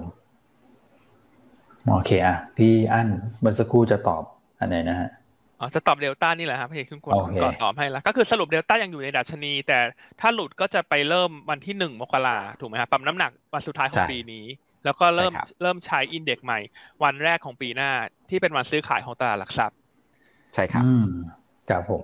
นะครับ โอเคอะมาที่หุ้นรายตัวไหมฮะ แล้วก็เดี๋ยววันนี้มีเวลาจะได้ตอบคำถามเยอะหน่อย โอเค ได้ครับผมนะครับ วันนี้เราแนะนำตัว m f e c ตัวที่หนึ่งอืมครับนะครับเพราะวันนี้บริษัท b เอจะเข้าเทรดซึ่งเราคิดว่าน่าจะร้อนแรงครับผมนะครับเพราะฉะนั้นกลุ่มที่เป็น ICT ที่เกี่ยวข้องกับดิจิทัลทรานส์ฟอร์เมชันเนี่ยจะตอบรับเชิงบวก ถ้าดูราคาปิดปัจจุบัน m f e c เนี่ย เทรดที่ PE ปีหน้าอยู่ตอนนี้อยู่ 16 เท่า อืม ไม่แพงนะครับ ถ้าถ้าไปดูหุ้นในกลุ่ม digital transformation เนี่ย Bluebik นะฮะ Secure IIG รวมทั้ง BA ที่จะเข้าเทรดวันนี้ ถ้าดู forward PE ปี 65 เนี่ย อยู่ที่ในช่วง 25ถึง30เพราะฉะนั้น m f e c ยังถือว่าค่อนข้างต่ำนะครับเมื่อเทียบกับตัวอื่นๆในกลุ่มและและประเด็นที่น่าสนใจคืองบไตรมาสสามที่จะรายงานในสัปดาห์นี้เนี่ยช่วงปลายสัปดาห์ นะฮะคุณต้องคาดการณ์ว่ากำไรจะเติบโตทั้ง year on year และ Q on Q นะครับเพราะสัปดาห์นี้นะถ้าจะเก่งกำไรระหว่างสัปดาห์เน้นตัวที่งบจะดีไว้ก่อน ส่วนตัวที่งบจะไม่ดียังเน้นกลยุทธ์เดิมคือรอซื้อเมื่องบออกอืมครับผมนะครับตัวแรกเลือกเอ็มเฟกแนวต้านสิบสองบาท ครับตัวที่สองนะครับ แนะนำตัวของ CPN แล้วกัน อืม โอ้โห งบออกเมื่อเช้านะครับงบเพิ่งจะออกเมื่อสักครู่ที่ผ่านมานะครับแม้ว่างบจะออกมาต่ำกว่าคาดการณ์ของนักวิเคราะห์เราที่สองร้อยหกสิบล้านบาทครับนะครับออกมาสองร้อยสี่สิบล้านออกมาสองร้อยยี่สิบล้านบาทบอททอมไลน์นะฮะแต่ว่าเดี๋ยวขอไปดูไส้ในก่อนเพราะว่านักวิเคราะห์คาดการณ์เนี่ยเขาคาดกำไรปกติ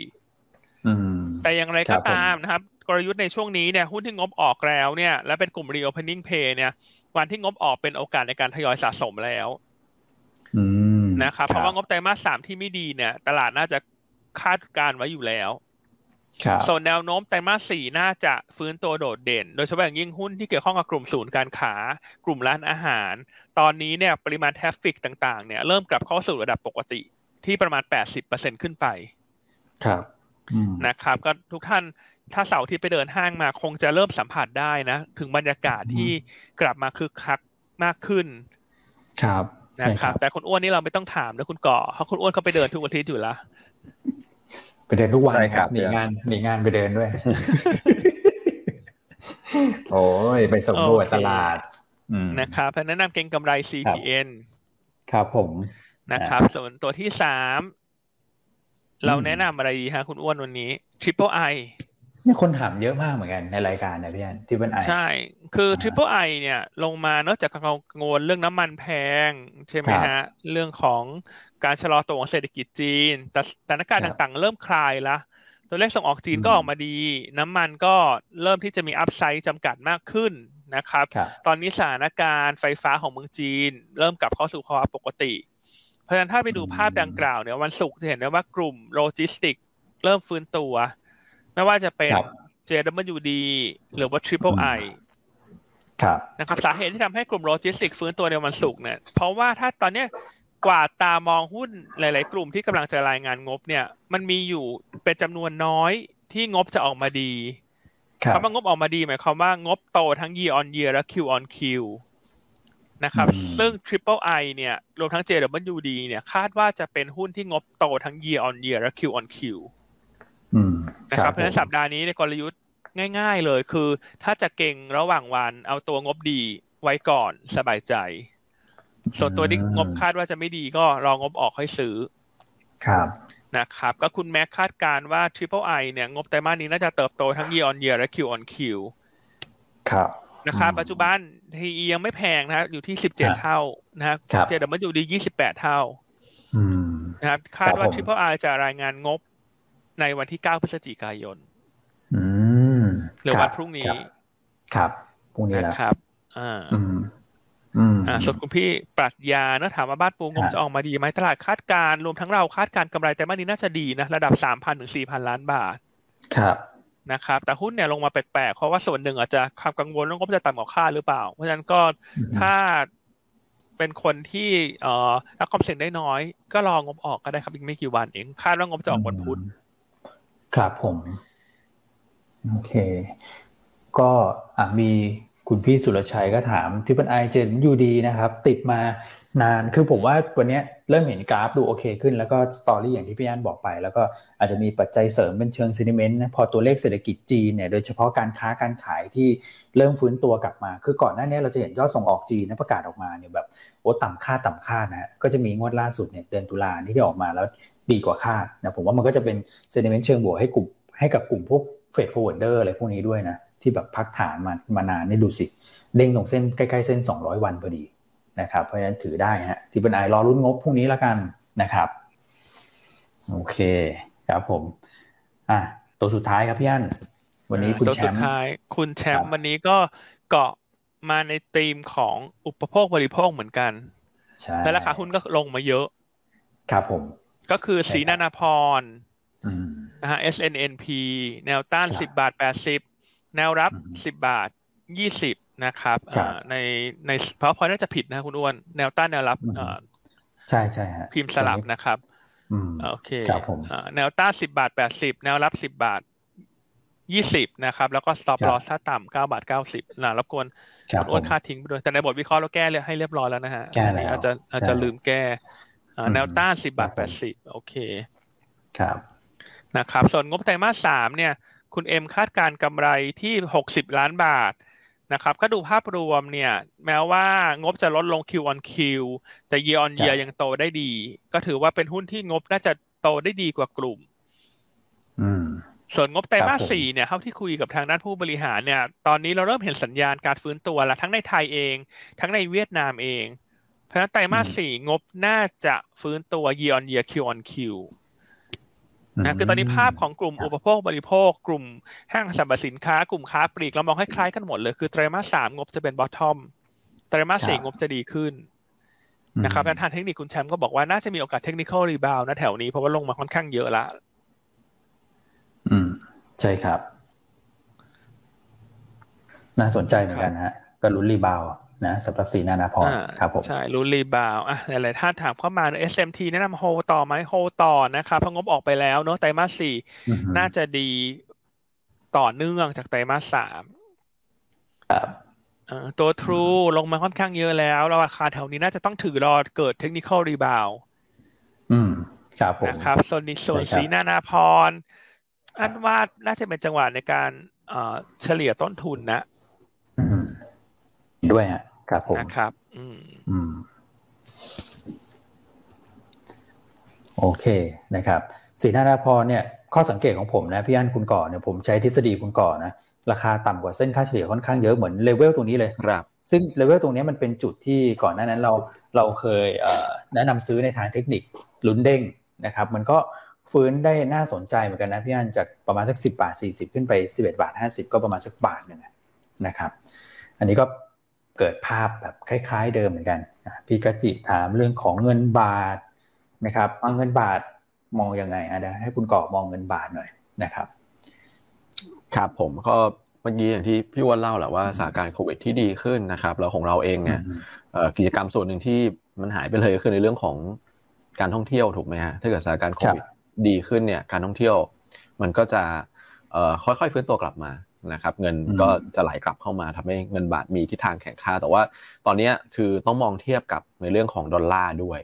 ว่าดอลลาร์เนี่ยเป็นอย่างไรนะครับ ซึ่งดอลลาร์เนี่ยเฟดประกาศ tapering ไปแล้วแปลว่า supply เงินจะลดลงนะครับ supply ดอลลาร์จะลดลง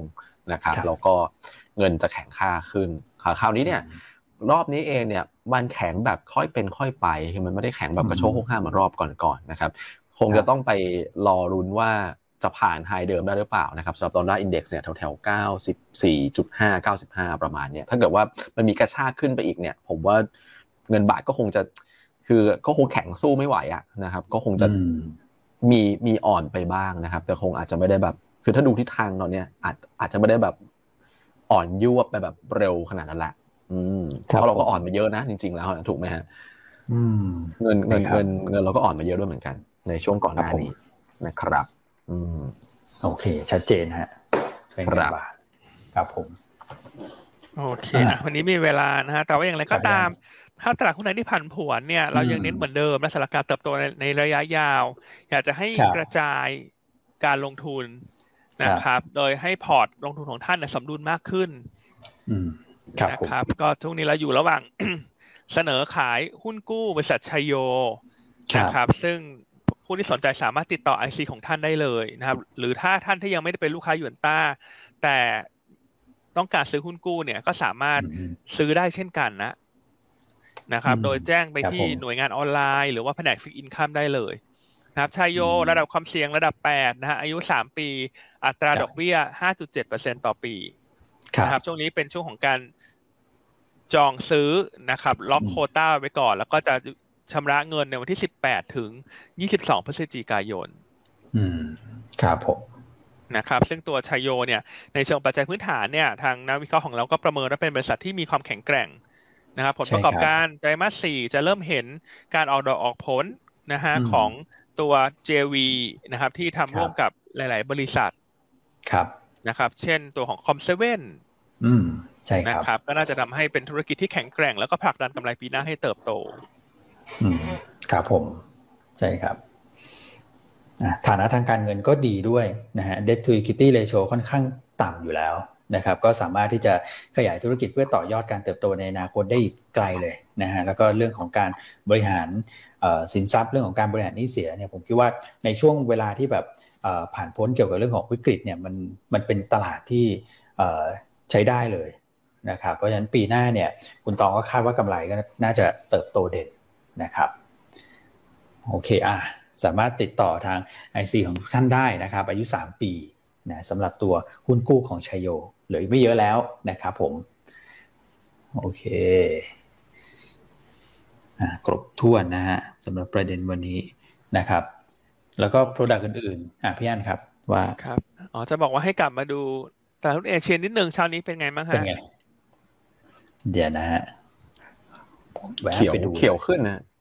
ดูดูจะเขียวขึ้นนะเขียวขึ้นเนาะประเทศในกลุ่มทิปวันนี้ก็เขียวได้ดีนะ ฟิลิปปินส์ได้บวกไปถึงหนึ่งเปอร์เซ็นต์แล้วนะคุณ ใช่ฟิลิปปินส์นี่ผมมาดูโหยอดผู้ติดเชื้อโควิดนี่ลงเร็วมากเลยอะแต่ของเราก็ถือว่าลงเร็วแล้วตอนนี้ใกล้เคียงกันแล้วแต่ฟิลิปปินส์นี่เขาลงมา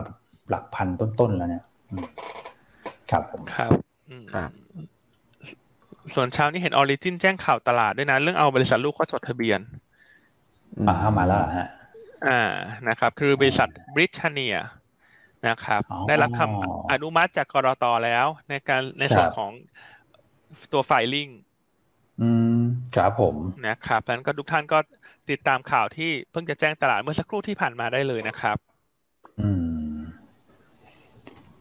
ก็ในช่วงปีสองปีข้างหน้าก็น่าจะมีเรื่อยๆนะที่เราเคยเล่าให้ฟังนะที่พี่อนเคยเล่าให้ฟังนะครับ จะสปินออฟไปเรื่อยๆแหละลูกๆเขานะครับ อืม โอเคนะครับ ก็ประมาณนี้นะ มีคำถามเพิ่มเติมไหมคุณก่อครับช่วงช่วงกลางรายการนะครับ มีท่านหนึ่งถาม SCB เข้ามานะครับ SCB นะครับ กลุ่มธนาคารผมก็จะมองมองว่าจะเป็นกลุ่มนำตลาดอยู่นะครับแล้วก็เออเป็นกลุ่มที่ประกาศงบไปแล้ว เพราะฉะนั้นความกังวลเรื่องของการ sell on fact เนี่ยน้อยกว่ากลุ่มอื่น นะครับเพียงแต่ว่าระยะสั้นเนี่ยคือราคาอาจจะคือเนื่องจากเป็นกลุ่มนำตลาดราคาก็เลยขึ้นนำตลาดไปก่อนแล้วนะครับแต่ผมว่ามองว่าถ้าย่อลงมาเนี่ยจะมีความน่าสนใจอยู่นะครับครับผมครับอ่าหุ้นกู้ชัยโยนะครับ เสนอขายเฉพาะนักลงทุนสถาบันกับนักลงทุนรายใหญ่นะครับ เพราะว่าเป็นหุ้นกู้ที่เอ่อไม่มีเรตติ้งเนาะก็ตามเกณฑ์ของทางด้านการนำเสนอขายความเสี่ยงระดับแปดนะครับครับ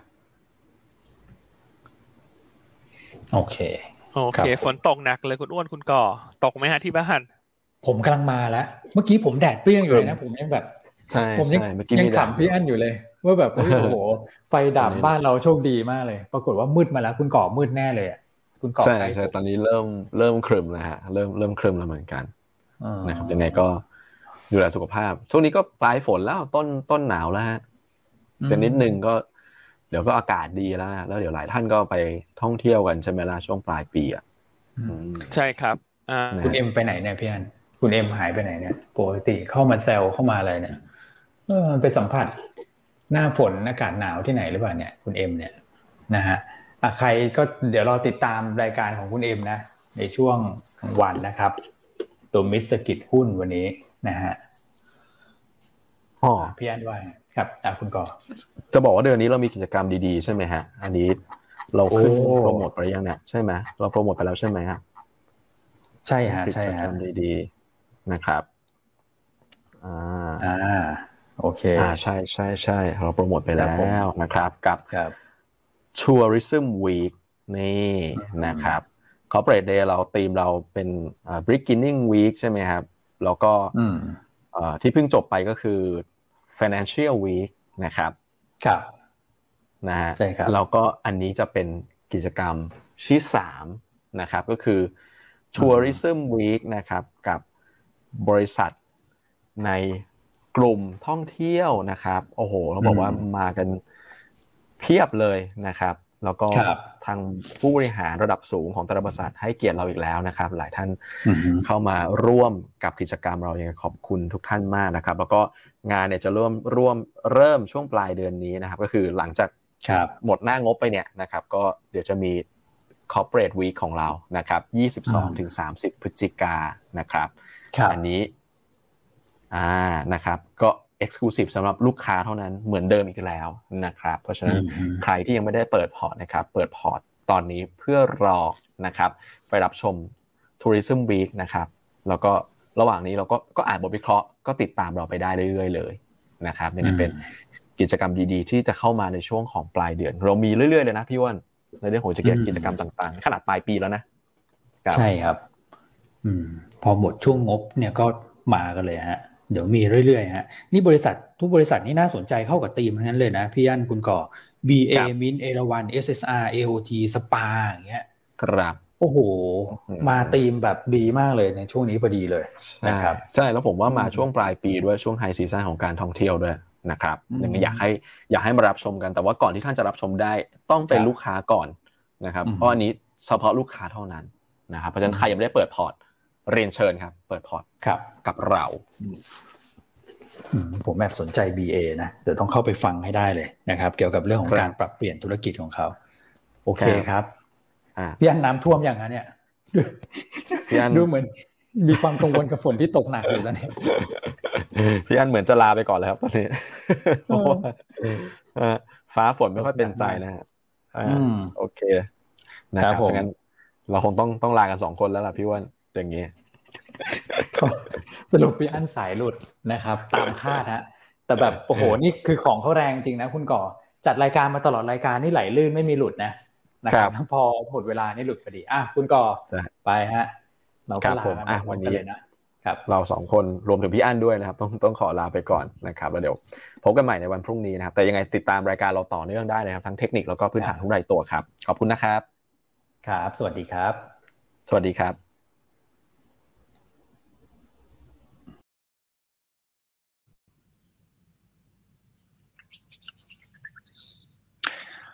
วัสดีครับก็มาพบกับมุมมองทางเทคนิคนะครับ ก็ช่วงนี้ก็ทุกเช้านะครับเราพยายามอัปเดตตัว Market Breadth นิดนึงเพราะว่า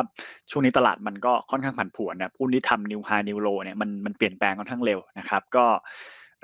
สั้นๆ จากสัปดาห์ที่แล้วแล้วกันนะครับสัปดาห์ที่แล้วเนี่ยเราเห็นช่วงหนึ่งที่ New Low ในรอบ 4 สัปดาห์เนี่ยหรือเส้นสีส้มเนี่ยขึ้นไปแตะ 40%เราก็เลยมองว่าน่าจะเป็นรอบ technical rebound ระยะสั้นไปก่อน แต่การ rebound ขึ้นไประยะสั้นเนี่ยมันยังมีความเสี่ยง เพราะว่าตอนนั้นเนี่ยนิวไฮในรอบ 52 สัปดาห์เนี่ยมันต่ำกว่านิวโลในรอบ 52 สัปดาห์นะครับ แต่ตอนนี้เนี่ยความเสี่ยงก็เริ่มดูลดลงนะครับ เพราะว่าตอนนี้เหมือนว่านิวไฮเนี่ยเส้นสีเขียวตรงนี้เนี่ยสามารถแซงขึ้นแซงขึ้นมาแทมาแซงเส้นสีแดงตรงนี้ขึ้นมาได้แทนนะครับ ผมก็เลยมองว่า ตรงนี้เนี่ยภาพมันก็เลยแบบไม่ได้ดูแย่เหมือนในสัปดาห์ที่แล้วสำหรับในภาพระยะกลางนะครับ แต่ถามว่ามันจะเป็นบวกต่อเนื่องหรือเปล่าเนี่ย ผมคิดว่าเรายังต้องรอดูไปก่อนนะครับ เราอาจจะเห็นในช่วงที่มันแบบตัดขึ้นตัดลงพันไปพันมาแบบนี้ก็ได้นะครับ เราก็เลยให้น้ำหนักว่าช่วงนี้เนี่ยก็คงเป็นการภาพดัชนีก็อาจจะเป็นการแกว่งตัวออกด้านข้างไปก่อนมากกว่านะครับ จนกว่าเราจะเห็นสัญญาณบวกที่มันมันชัดเจนกว่านี้นะครับ สำหรับกรอบเซ็นเด็กเนี่ยอยู่ตรงไหนนะครับคือช่วงหลังเนี่ยเซ็นเด็กก็กรอบของมันก็ไม่ค่อยไม่ค่อยกว้างนะครับ แกะกรอบมันค่อนข้างแคบนะครับความผันผวนเนี่ยปรับตัวลดลงนะครับทำจุดต่ำสุดใหม่อย่างต่อเนื่องนะครับ กรอบเนี่ยเราก็เลยประเมินว่าด้านล่างนะครับอยู่ที่ 1620 นะครับกรอบด้านบนนะครับ 1632 ในช่วงที่ตลาดเนี่ยแกว่งตัวออกด้านข้างนะครับ ก็คงต้องใช้กลยุทธ์แบบเก็งกำไรในหุ้นรายตัวที่มันมีมีเทคนิคเด่นเป็นเป็นหลักมากกว่านะครับำหรับอย่างถัดมานะครับ เดี๋ยวเรามาคุยกันที่ภาพของ Security Index Future นะครับสำหรับตัว Future วันศุกร์ที่ผ่านมานะครับ มันขึ้นมาแล้วก็ติดตัวเส้น SMA 200นะครับที่เราประเมินไว้คือติดตรงนี้นะครับแต่ถอยลงมาถอยลงมามันก็ไม่หลุดนะครับ แนวรับก็อยู่แถวประมาณ 975 นะครับ ภาพเนี่ยก็เหมือนกันเลยนะครับ ทั้งตัวเซตแล้วก็ SET50 Index Future ก็คือเป็น sideway ออกด้านข้างนะครับ กรอบด้านบนนะครับ 984 นะครับ กรอบด้านล่าง 975 ถ้าคนที่จะเก็งกำไรในตัว Future นะครับ ก็คงเป็นการเล่นในกรอบไปก่อน แต่เรามองว่าฟิวเจอร์ช่วงนี้มันมันไม่ค่อยน่าสนใจในการเก็งกำไรเท่าไหร่ เพราะว่ากรอบมันเนี่ยค่อนข้างที่จะแคบนะครับ ส่วนถัดมานะครับเป็นตัวของราคาทองคำนะครับสำหรับตัวทองคำเนี่ยปรับตัวขึ้นได้ขึ้นได้ดีเลยนะครับ ก็ เป็นไปตามที่เราประเมินไว้นะวันศุกร์ที่เราบอกเราเห็นว่ามันมันมีการเบรกผ่านเส้น downtrend line ขึ้นมาได้นะครับ เราก็เลยแนะนำว่าทองคำเนี่ยน่าจะอยู่ในฝั่งรองมากกว่านะครับ ถ้าใครเล่นรองแถวประมาณช่วง 1790 นะครับ ตอนนี้มันขึ้นมาประมาณ 1820 แล้วเนี่ยก็กำไรเนี่ยก็ประมาณเกือบจะ 30 เหรียญแล้วนะครับ ก็ถือว่าเยอะระดับหนึ่งนะครับ แล้วทำยังไงต่อดีนะครับ ถ้าอยากจะเล่นโปรฟิตรันเนี่ยเล่นเล่นโปรฟิตรันได้ไหมนะครับ ก็พอเล่นโปรฟิตรันได้นะครับ ถ้าจะเล่นโปรฟิตรันเนี่ยก็คงไปรอขายที่ 1830นะครับ ส่วนคนที่จะ take แถวนี้ก็ก็ถือว่า take ได้นะครับ คน let profit run ก็คือเลื่อนจุด stop loss เนี่ยขึ้นมาที่ 1790นะครับเพื่อจะรอ let profit run ไปที่ 1830นะครับ ก็แถวประมาณช่วงนี้ก็ลองตัดสินใจดูนะว่าจะ let profit run หรืออยากหวังเพิ่มอีกอีก 10 เหรียญนะครับ ก็ถือว่าน่าจะได้กำไรมาค่อนข้างดีละสำหรับตัวของ ราคาทองคำนะครับ เวลาเราดูในตัว t f e c เนี่ยบางบางครั้งเนี่ยบางช่วงเนี่ย futures เนี่ย SET50 เนี่ย futures มันเทรดไม่ได้เนี่ยก็ต้องหนีมาเทรดทองคำก่อนนะครับคือมันเป็นบางช่วงบางเวลานะครับ บางช่วง product หนึ่งเนี่ยมันก็จะน่าสนใจกว่า product หนึ่งนะครับใน t f e c เนี่ยเราจะไม่แนะนำตลอดเวลานะคือบางช่วงที่มันไม่มีจังหวะเนี่ยเราก็จะรอนะครับ แล้วตัวไหนที่มันมีจังหวะเนี่ยเราก็จะแนะนำในการเล่นนะครับสำหรับถัดมานะครับมาดูราคาน้ำมันดิบ NYMEX นะครับ ราคาน้ำมันดิบ NYMEX ก็ถือว่า rebound ขึ้นมาได้ค่อนข้างดีเหมือนกันนะครับ แต่ถามว่าการรีบาวขึ้นมาตรงนี้เนี่ยแนวโน้มมันจะกลับเป็นขาขึ้นหรือเปล่านะครับ ผมมองว่ายังไม่น่ากลับเป็นขาขึ้นนะครับ สัปดาห์ที่แล้วสิ่งหนึ่งที่ผมเน้นเนี่ยก็คือ เราเริ่มเห็นว่ากลุ่มของ hedge fund เนี่ยมันเริ่มมีการขายออกในสัปดาห์ที่แล้วนะครับ เราก็เลยมองว่าทิศทางราคาน้ำมันเนี่ยมันเป็นภาพของการลง นะครับเราสังเกตว่าเวลามันรีบาวขึ้นไปเนี่ยมันก็ไปชนเส้น SMA 200 ชั่วโมงเนี่ยมันก็โดนแรงขายนะครับ แล้วก็ล่าสุดเนี่ยผมเช็คตัวเลขมาล้วก็คือ hedge fund เนี่ยก็ยังคงขายออกต่อเนื่องอีกหนึ่งสัปดาห์นะครับ ดังนั้นผมก็เลยยังไม่คิดว่าตัวราคาน้ำมันเนี่ยจะเป็นขาขึ้นนะครับรีบาวขึ้นมาเนี่ยแถวตรงนี้เนี่ยก็เริ่มที่จะเป็นแนวต้านนะครับ ก็มีโอกาสที่จะไม่ผ่านแล้วมีโอกาสย่อลงมาได้สำหรับตัวของราคาน้ำมันดิบในสเมกนะครับ ถัดมานะครับเดี๋ยวผมพามาดูภาพของ sector rotation นะครับว่ามีอะไรเปลี่ยนแปลงบ้างนะครับ จริงๆ sector ที่เปลี่ยนแปลงเนี่ยไม่เชิงบวกเนี่ยไม่ค่อยเห็นนะครับ มีส่วนมากเป็นเชิงลบมากกว่าก็คือกลุ่มของรับเหมาเนี่ยลงมาที่ lagging zone นะครับ ส่วนที่มาเป็นเชิงบวกเนี่ยตอนนี้ยังไม่เห็นแต่ว่าถ้าจะเก่งกำไรว่าสัปดาห์นี้เนี่ยกลุ่มไหนจะมาที่ leading zone ได้เนี่ยก็ต้องมาดูในกลุ่มของ ICT นะครับ ฟู้ดแอนด์เบเวอร์เรจนะครับหรืออาหารเครื่องดื่ม แล้วก็ตัวของวัสดุก่อสร้างนะเป็น 3 กลุ่มที่อาจจะ perform ได้ดีในสัปดาห์นี้นะครับ ก่อนจะไปหุ้นรายตัวนะครับ ผมขอพาไปที่ภาพของ Technical Trading Port หน่อยละกันนะครับ ว่าเป็นยังไงบ้างนะครับในช่วง 2 สัปดาห์ที่ผ่านมานะครับ ก็ 2 สัปดาห์ที่ผ่านมา Technical Trading Port เนี่ยถือว่าไม่ดีเลยนะครับ น่าจะเป็นสองสัปดาห์ที่แย่ที่สุดตั้งแต่ของปีนี้เลยนะครับ เพราะว่าสังเกตเห็นว่า movement ของเราเนี่ยคือเส้นสีน้ำเงินเนี่ยลงมาลงมาแรงมากนะครับ จะเห็นว่า SET Index SET100 เนี่ยที่เป็น benchmark ของเราเนี่ยอยู่นิ่งๆ แต่ของเราเนี่ยลงมาค่อนข้างแรงมาก เพราะว่าสัปดาห์ที่แล้วทุกคนก็น่าจะเห็นกันว่าหลาย ๆ ตัวเนี่ยมันมันโดนแบบ take profit โดนขายออกมารุนแรงมากนะครับ ซึ่งหุ้นในพอร์ตของเราเนี่ยหลายหลายตัวก็โดนโดน take ลงมาแรงเหมือนกันนะครับ ก็เลยทำให้ performance เนี่ย ไม่ค่อยดีเท่าไหร่นะครับในช่วง 2 สัปดาห์ที่ผ่านมานะครับ แต่โดยรวมนะครับถ้านับตั้งแต่ต้นปีตั้งแต่ต้นปี 2020 เนี่ยตอนเริ่มพอร์ตมาก็ยังบวกอยู่ 42.54%นะครับ SET100 ก็ลบประมาณ 5%ส่วนถ้าเอาตั้งแต่ต้นปีนี้นะครับต้นปี 2021 เนี่ยของเราน่าจะบวกอยู่ประมาณสักอ่า15%นะครับในขณะที่ SET100 เนี่ยน่าจะบวกอยู่ประมาณอ่าประมาณ7-8%นะครับ ก็เวลา performance ไม่ดีเนี่ยเราก็ต้องทำการปรับพอร์ตนิดนึงนะครับ ตัวไหนภาพมันเสีย เราก็ต้องอาจจะต้องเอาออกไปก่อน หรือว่าเราเห็นว่าไอตัวที่มันลงมาลึกๆบางตัวเนี่ยถ้ามันเป็นโอกาสเนี่ยเราก็จะเอากลับเข้ามานะครับ ก็ ตัวเราออกเนี่ยคือตัว RS นะครับเพราะว่าล่าสุดมันมันเริ่มมีการหลุดตัวแนวรับลงไปแล้วนะครับ BTS เนี่ยมันมันเป็นไซด์เวย์นะครับ แล้วก็ WSA มันก็เริ่มที่จะนิ่งๆนะครับ เราก็เลยไปหาหุ้นที่อยู่ในโซนด้านล่างเนี่ยเข้ามาใส่แทนนะครับ ก็จะมีตัว Echo นะครับก็อยู่ในกราฟอยู่โซนล่างนะครับ d t แทก็ที่โดนขายมาแรงนะครับ เราก็เลยมองกราฟก็อยู่โซนล่างละ แล้วก็ BCH เนี่ยก็เป็นเป็นกราฟที่อยู่ในโซนล่างเหมือนกันนะครับ ก็จะเห็นว่าเราพยายามเอาหุ้นโซนล่างเนี่ย เข้ามาใส่แทนหุ้นของเดิมนะครับ แล้วก็ราคาเข้าซื้อนะครับ ยังเน้นเป็นราคาเปิดเหมือนเดิมง่ายๆนะครับ แล้วก็เทคโปรฟิตก็ตามนี้นะครับ stop loss ช่วงนี้เราก็ยังยังไม่ได้ใส่นะครับ เพราะว่าเราก็ยังมองว่าภาพมันก็ถึงแม้จะโดนขายมาบ้างเนี่ย แต่มันก็ยังไม่ได้ขนาดเป็นขาลงขนาดนั้นนะครับ ก็เลยยัง stop loss ยังยังวางไว้ว่างๆ ยังไม่ได้ใส่นะครับ ก็ technical trading port ก็ประมาณนี้นะครับ เดี๋ยวถัดมาเรามาดูหุ้นแนะนำดีกว่านะครับว่า มีตัวอะไรบ้างนะครับสำหรับช่วงวันจันนี้นะครับ ตัวแรกนะครับก็เป็นตัวของ True นะครับสำหรับ True เนี่ย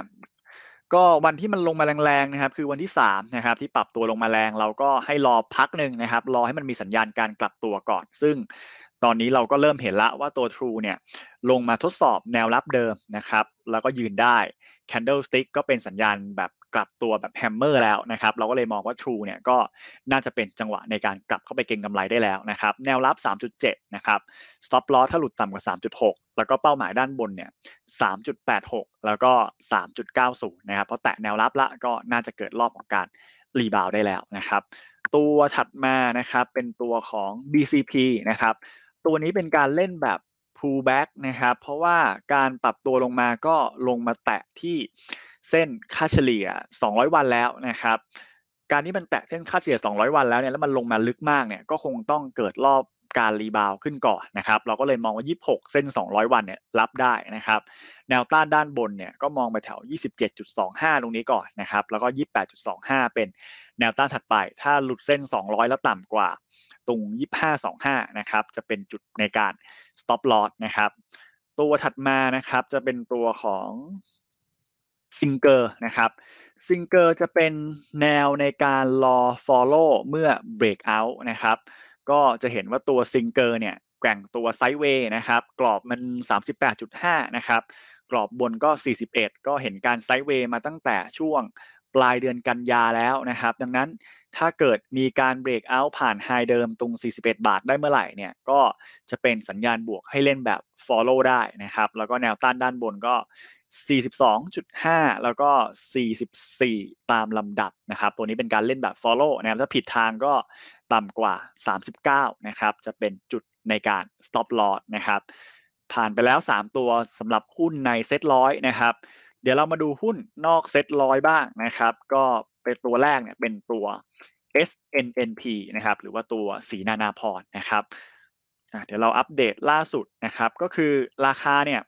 ตอนแรกเราให้รอไปก่อน เพราะว่าเราเห็นว่ามันลงมาเจาะแนวรับเนี่ยมันน่าจะหลุดนะครับ แล้วก็ช่วงหลังเราเห็นหลาย ๆ ตัวเนี่ยตอนหลุดแนวรับเนี่ยปรับตัวลงไปแรงมากนะครับ เราก็เลยเลยเฝ้ารอระวังก่อนนะครับ แต่ว่าจะเห็นว่าการหลุดแนวรับลงมาเนี่ยตัว SNP เนี่ยหลุดมาแบบ ไม่รุนแรงนะครับ หลุดมาแค่แค่นิดหน่อยนะครับ แล้วถ้าเรามาดูตัว indicator ประกอบ จะเห็นว่าราคาที่มันทำ lower low ลงมาเนี่ย indicator มันไม่ได้เกิด lower low นะครับทำให้ผมประเมินว่าไอ้ที่มันหลุดลงมาเนี่ยอาจจะเป็นแค่ false break นะครับ ถ้ามันเป็นแค่ fall break แล้วมันกลับขึ้นมายืนตรงนี้ได้เนี่ยแถว 10.3 ได้เนี่ย มันก็จะเป็นการ เล่นแบบกลับตัวนะครับ ก็เลยมองว่า 10.2 10.3 ตรงนี้เนี่ยเป็นการเล่นเพื่อคาดหวังการเกิด fall break ได้นะครับ แล้วก็ stop loss เนี่ยก็วางไว้ที่ low เดิมนะครับที่ 9.9 นะครับ ส่วนเวลามันกลับตัวขึ้นไปเนี่ยมันก็มีโอกาสจะกลับไปแถวประมาณโซน 10.8 ซึ่งเป็นเส้น SMA 20 นะครับ แล้วก็ถัดไปก็ 11.4 ตามลำดับนะครับ ตัวนี้เป็นการเล่นแบบ fall break นะครับ ตัวถัดมานะครับเป็นตัวของเอ่อ BWG นะครับสำหรับตัวนี้เราก็ยังมองว่าทิศทางแนวโน้มของมันเนี่ยยังเป็นไซด์เวย์อัพนะครับการที่มันย่อลงมาเนี่ยย่อมาแต่ละรอบเนี่ยเราก็ยังเห็นว่ามันก็ยังมีการยกโลที่สูงขึ้นนะครับอะโลเดิมก็พยายามยืนได้ไม่หลุดนะครับ ถ้าดู ADX เนี่ยโดยตัว positive DI เนี่ยเส้นสีเขียวเนี่ยกับตัว negative DI เส้นสีแดงเนี่ยเราก็ยังเห็นว่า positive DI เนี่ยก็ยังสูงกว่า negative DI นะครับดังนั้นย่อลงมาแนวโน้มมันก็ไม่ได้เสียทั้ง indicator แล้วก็ไม่ได้เสียทั้ง structure ของราคา ดังนั้นมันก็เลยเป็นการย่อเพื่อจะขึ้นต่อนะครับดังนั้น 0.77 นะครับเป็นแนวรับ ถ้าผิดทางก็ stop loss เวลาต่ำกว่า 0.75 นะครับเป้าหมายด้านบนก็ 0.85 แล้วก็ 0.9 ตามลำดับนะครับตัวนี้เล่น pullback นะครับส่วนตัวสุดท้ายนะครับเป็นตัวที่เราแนะนำเล่นแบบ breakout ก็คือตัวของ Leo นะครับสำหรับ Leo เนี่ยแพทเทิร์นมันเป็นรูปแบบอะไรเราถึงรอการ break out นะครับก็คือแพทเทิร์นมันคือรูปแบบของสามเหลี่ยมนะครับสามเหลี่ยมที่เกิดขึ้นนะครับเป็นตัวของอ่า symmetrical triangle นะครับแล้วล่าสุดเราเห็นการ break out ผ่านแนวต้านด้านบนขึ้นมาได้แล้วนะครับ เราก็เลยมองว่าเป็นจังหวะในการ follow ได้สำหรับตัว Leo นะครับเป้าหมายด้านบนก็ 12.2 แล้วก็ high เดิมที่ 12.6 ตามลำดับ ถ้าผิดทางนะครับ stop loss ถ้าต่ำกว่า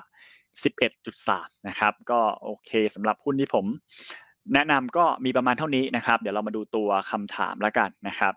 สำหรับคำถามนะครับตัวแรกเป็นตัวของ Triple I นะครับ Triple I ก่อนหน้านี้เราก็รอสัญญาณในการกลับตัวนะครับ ก็สัญญาณกลับตัวเนี่ยมันมันมาเกิดขึ้นนะครับ คือตอนวันที่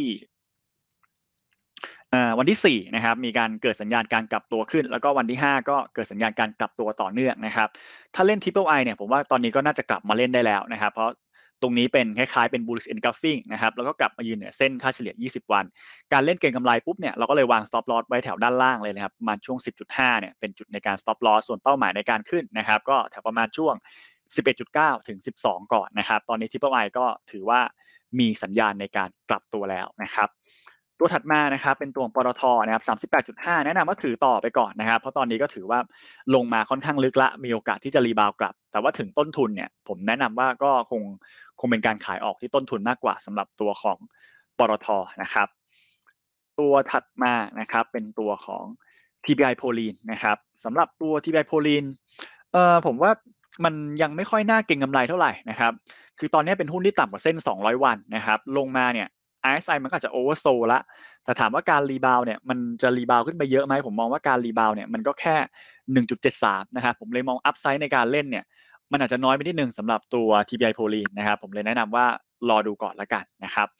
ตัวถัดมานะครับเป็นตัวของบ้านปูนะครับบ้านปูก็ยังยังไหลลงมานะครับตอนแรกเรามองเส้น 200 วันก็น่าจะเป็นแนวรับที่ที่รับอยู่นะครับแต่ตอนนี้ก็หลุดลงมา แต่ว่าหลุดลงมาแบบนี้ผมก็ยังยังให้น้ำหนักเหมือนเดิมว่า ยังยังสู้ต่อมากกว่า เพราะว่าการหลุดลงมาแบบนี้เนี่ยก็มีโอกาสที่จะเกิดการ rebound กลับ เพราะว่าตัว RSI เนี่ยมันก็ใกล้ที่จะ oversold แล้วนะครับจริงผมรอให้มันอยากให้มัน oversold สักทีนะครับถ้า oversold แล้วเนี่ยโอกาสในการrebound เนี่ยมันก็จะเยอะขึ้นสำหรับตัวของตัวของบ้านปูนะครับ ตัวถัดมานะครับเป็นตัวของ b ีแลนนะครับบีแลนผมว่าไว้แดนซีเลยดีกว่านะครับ เพราะว่าตอนนี้มันก็ไม่มี pattern ให้เล่นนะครับ หรือถ้าเล่นจริง ๆ ก็เล่นในกรอบนะครับ 1.05 นะครับ แล้วก็ 1.15 นะครับสำหรับตัวของ BLAND นะครับ ตัวถัดมานะครับเป็นตัว SCB นะครับ SCB เนี่ยราคาก็ปรับตัวขึ้นไปค่อนข้างเยอะระดับหนึ่งแล้วนะครับ การเล่นเก็งกำไรเนี่ยเราก็คงต้องแนะนำว่าคงต้องรอแบบย่อแล้วค่อยเล่นนะครับ แนวรับเนี่ยมี 2 แนวนะครับคือ 130เนี่ยเป็นแนวรับย่อยนะครับ แล้วก็ 127.5 อะไรแถวนี้เนี่ยเป็นแนวรับหลักนะครับผมเลยมองว่าก็แบ่งซื้อแล้วกันนะครับคือถ้าเกิดเราจะมารอแนวรับหลักอย่างเดียวเนี่ยถ้ามันลงมาไม่ถึงเนี่ยมันก็อาจจะเสียโอกาสได้สำหรับคนที่ยังยังไม่มีเลยนะครับผมก็เลยแนะนำว่าแบ่งซื้อ 2 แนวแล้วกันสำหรับตัวของ SCB นะครับตัวถัดมานะครับมาเป็นตัวของ EP นะครับ EP ก็แตะเส้น 200 นะครับ เราก็มองว่าน่าจะ rebound แต่ว่า การ rebound ก็อาจจะไม่ได้ไกลมากนะผมมองว่า rebound ไปก็ประมาณ 6.2ถึง6.25 นะครับ ก็อาจจะขึ้นไปแค่ประมาณตรงนี้นะครับ ก็คือง่ายๆก็คือมันเป็นการแกว่งในกรอบเส้น 200 กับเส้น 20สำหรับตัวของ EP นะครับ ก็ประมาณนี้นะครับ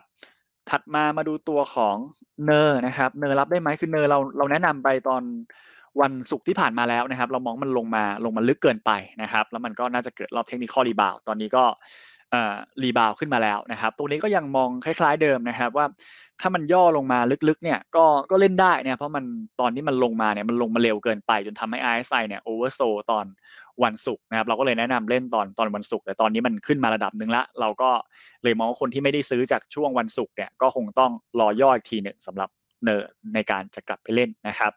ตัวถัดมานะครับ มาดูตัวของคามาดนะครับ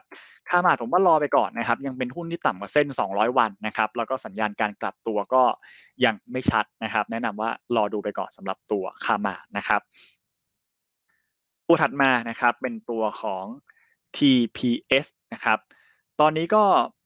อยู่แถวเส้น 200 วันนะครับ ถามว่าจะมีรอบของการ rebound ได้หรือเปล่าก็อาจจะมีได้นะครับ แต่ pattern มันจะคล้ายๆกับตัวของ EP นะครับคือเส้น 200เนี่ยมันก็ก็เล่นได้นะครับ ก็วาง stop loss ไว้แถว low เดิมไปก่อนนะครับ ส่วนแนวต้านเนี่ยเวลา rebound กลับเนี่ยสำหรับตัว TPS เนี่ยมันก็อยู่แค่ประมาณ 2.46 นะครับ ก็กรอบมันคือ 2.34 ถึงประมาณ 2.46สำหรับตัวของ TPS นะครับตัวถัดมานะครับมาเป็นตัวของคอตโต้นะครับคอตโต้ถ้าถ้าติดอยู่ 2.74 นะครับ ควรจะถัวตอนนี้ไหมนะครับเอ่อถ้าจะถัวนะครับ ผมว่าก็ อาจจะประมาณใกล้ๆ 2.4 ต้นๆ ก็ได้นะครับ 2.44 อะไรหรือ 2.42 เนี่ย ตรงนี้ก็จะเป็นแนวถัวได้ แล้วก็ต้องวาง stop loss เผื่อไว้นิดนึงนะครับ คือถ้าหลุด 2.32 เนี่ย แถวนี้ก็จะเป็นจุดในการ stop loss สำหรับตัวของคอตโต้นะครับ ดี๋ยวขออีกประมาณ 2 ตัวสุดท้ายแล้วกันนะครับสำหรับวันนี้เราเวลาก็ใกล้หมดละ มาดูตัวของ K-Bank นะครับ K-Bank ก็ยังเป็นหุ้นที่ปรับตัวขึ้นเด่นนะครับ ราคาก็ขึ้นมาทำ higher high ได้นะครับ เราก็ยังมองว่าภาพโดยรวมของ K-Bank ก็น่าจะเป็นการปรับตัวขึ้นมาต่อนะครับ แนวต้านด้านบนก็ 151 152 แถวนี้นะครับ น่าจะขึ้นมาได้ขึ้นมาได้นะครับ ส่วนคนที่ยังไม่มีเนี่ย เราจะเก่งกำไรเนี่ย ผมว่ามันก็คงคล้ายๆ กับตัวของ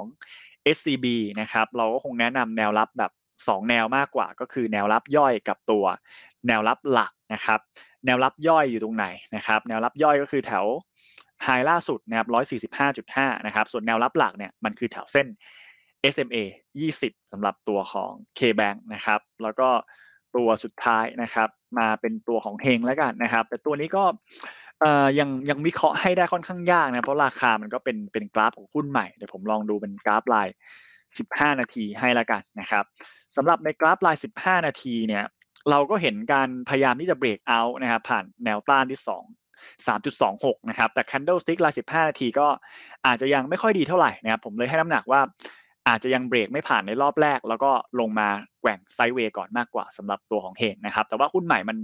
ความมั่นใจในการวิเคราะห์มันอาจจะน้อยนิดนึงนะเพราะเราไม่ค่อยมีมีข้อมูลในอดีตให้ดูว่าพฤติกรรมของหุ้นตัวนี้เนี่ยมันเป็นยังไงนะครับสำหรับวันนี้นะครับก็เวลาของการวิเคราะห์ทางเทคนิคนะครับ ก็หมดประมาณเท่านี้นะครับเดี๋ยวรอพบกับนักวิเคราะห์พื้นฐานกันได้ต่อ แล้วก็ค่อยมาอัปเดตภาพเทคนิคได้ใหม่ก็วันพรุ่งนี้เวลาเดิมนะครับ สวัสดีครับ แฟนเพจหลวงต้าที่รับชมผ่านทาง YouTube อย่าลืมกดไลค์เพื่อให้กำลังใจ พร้อมกับกดปุ่ม Subscribe และกระดิ่งแจ้งเตือนไว้นะคะ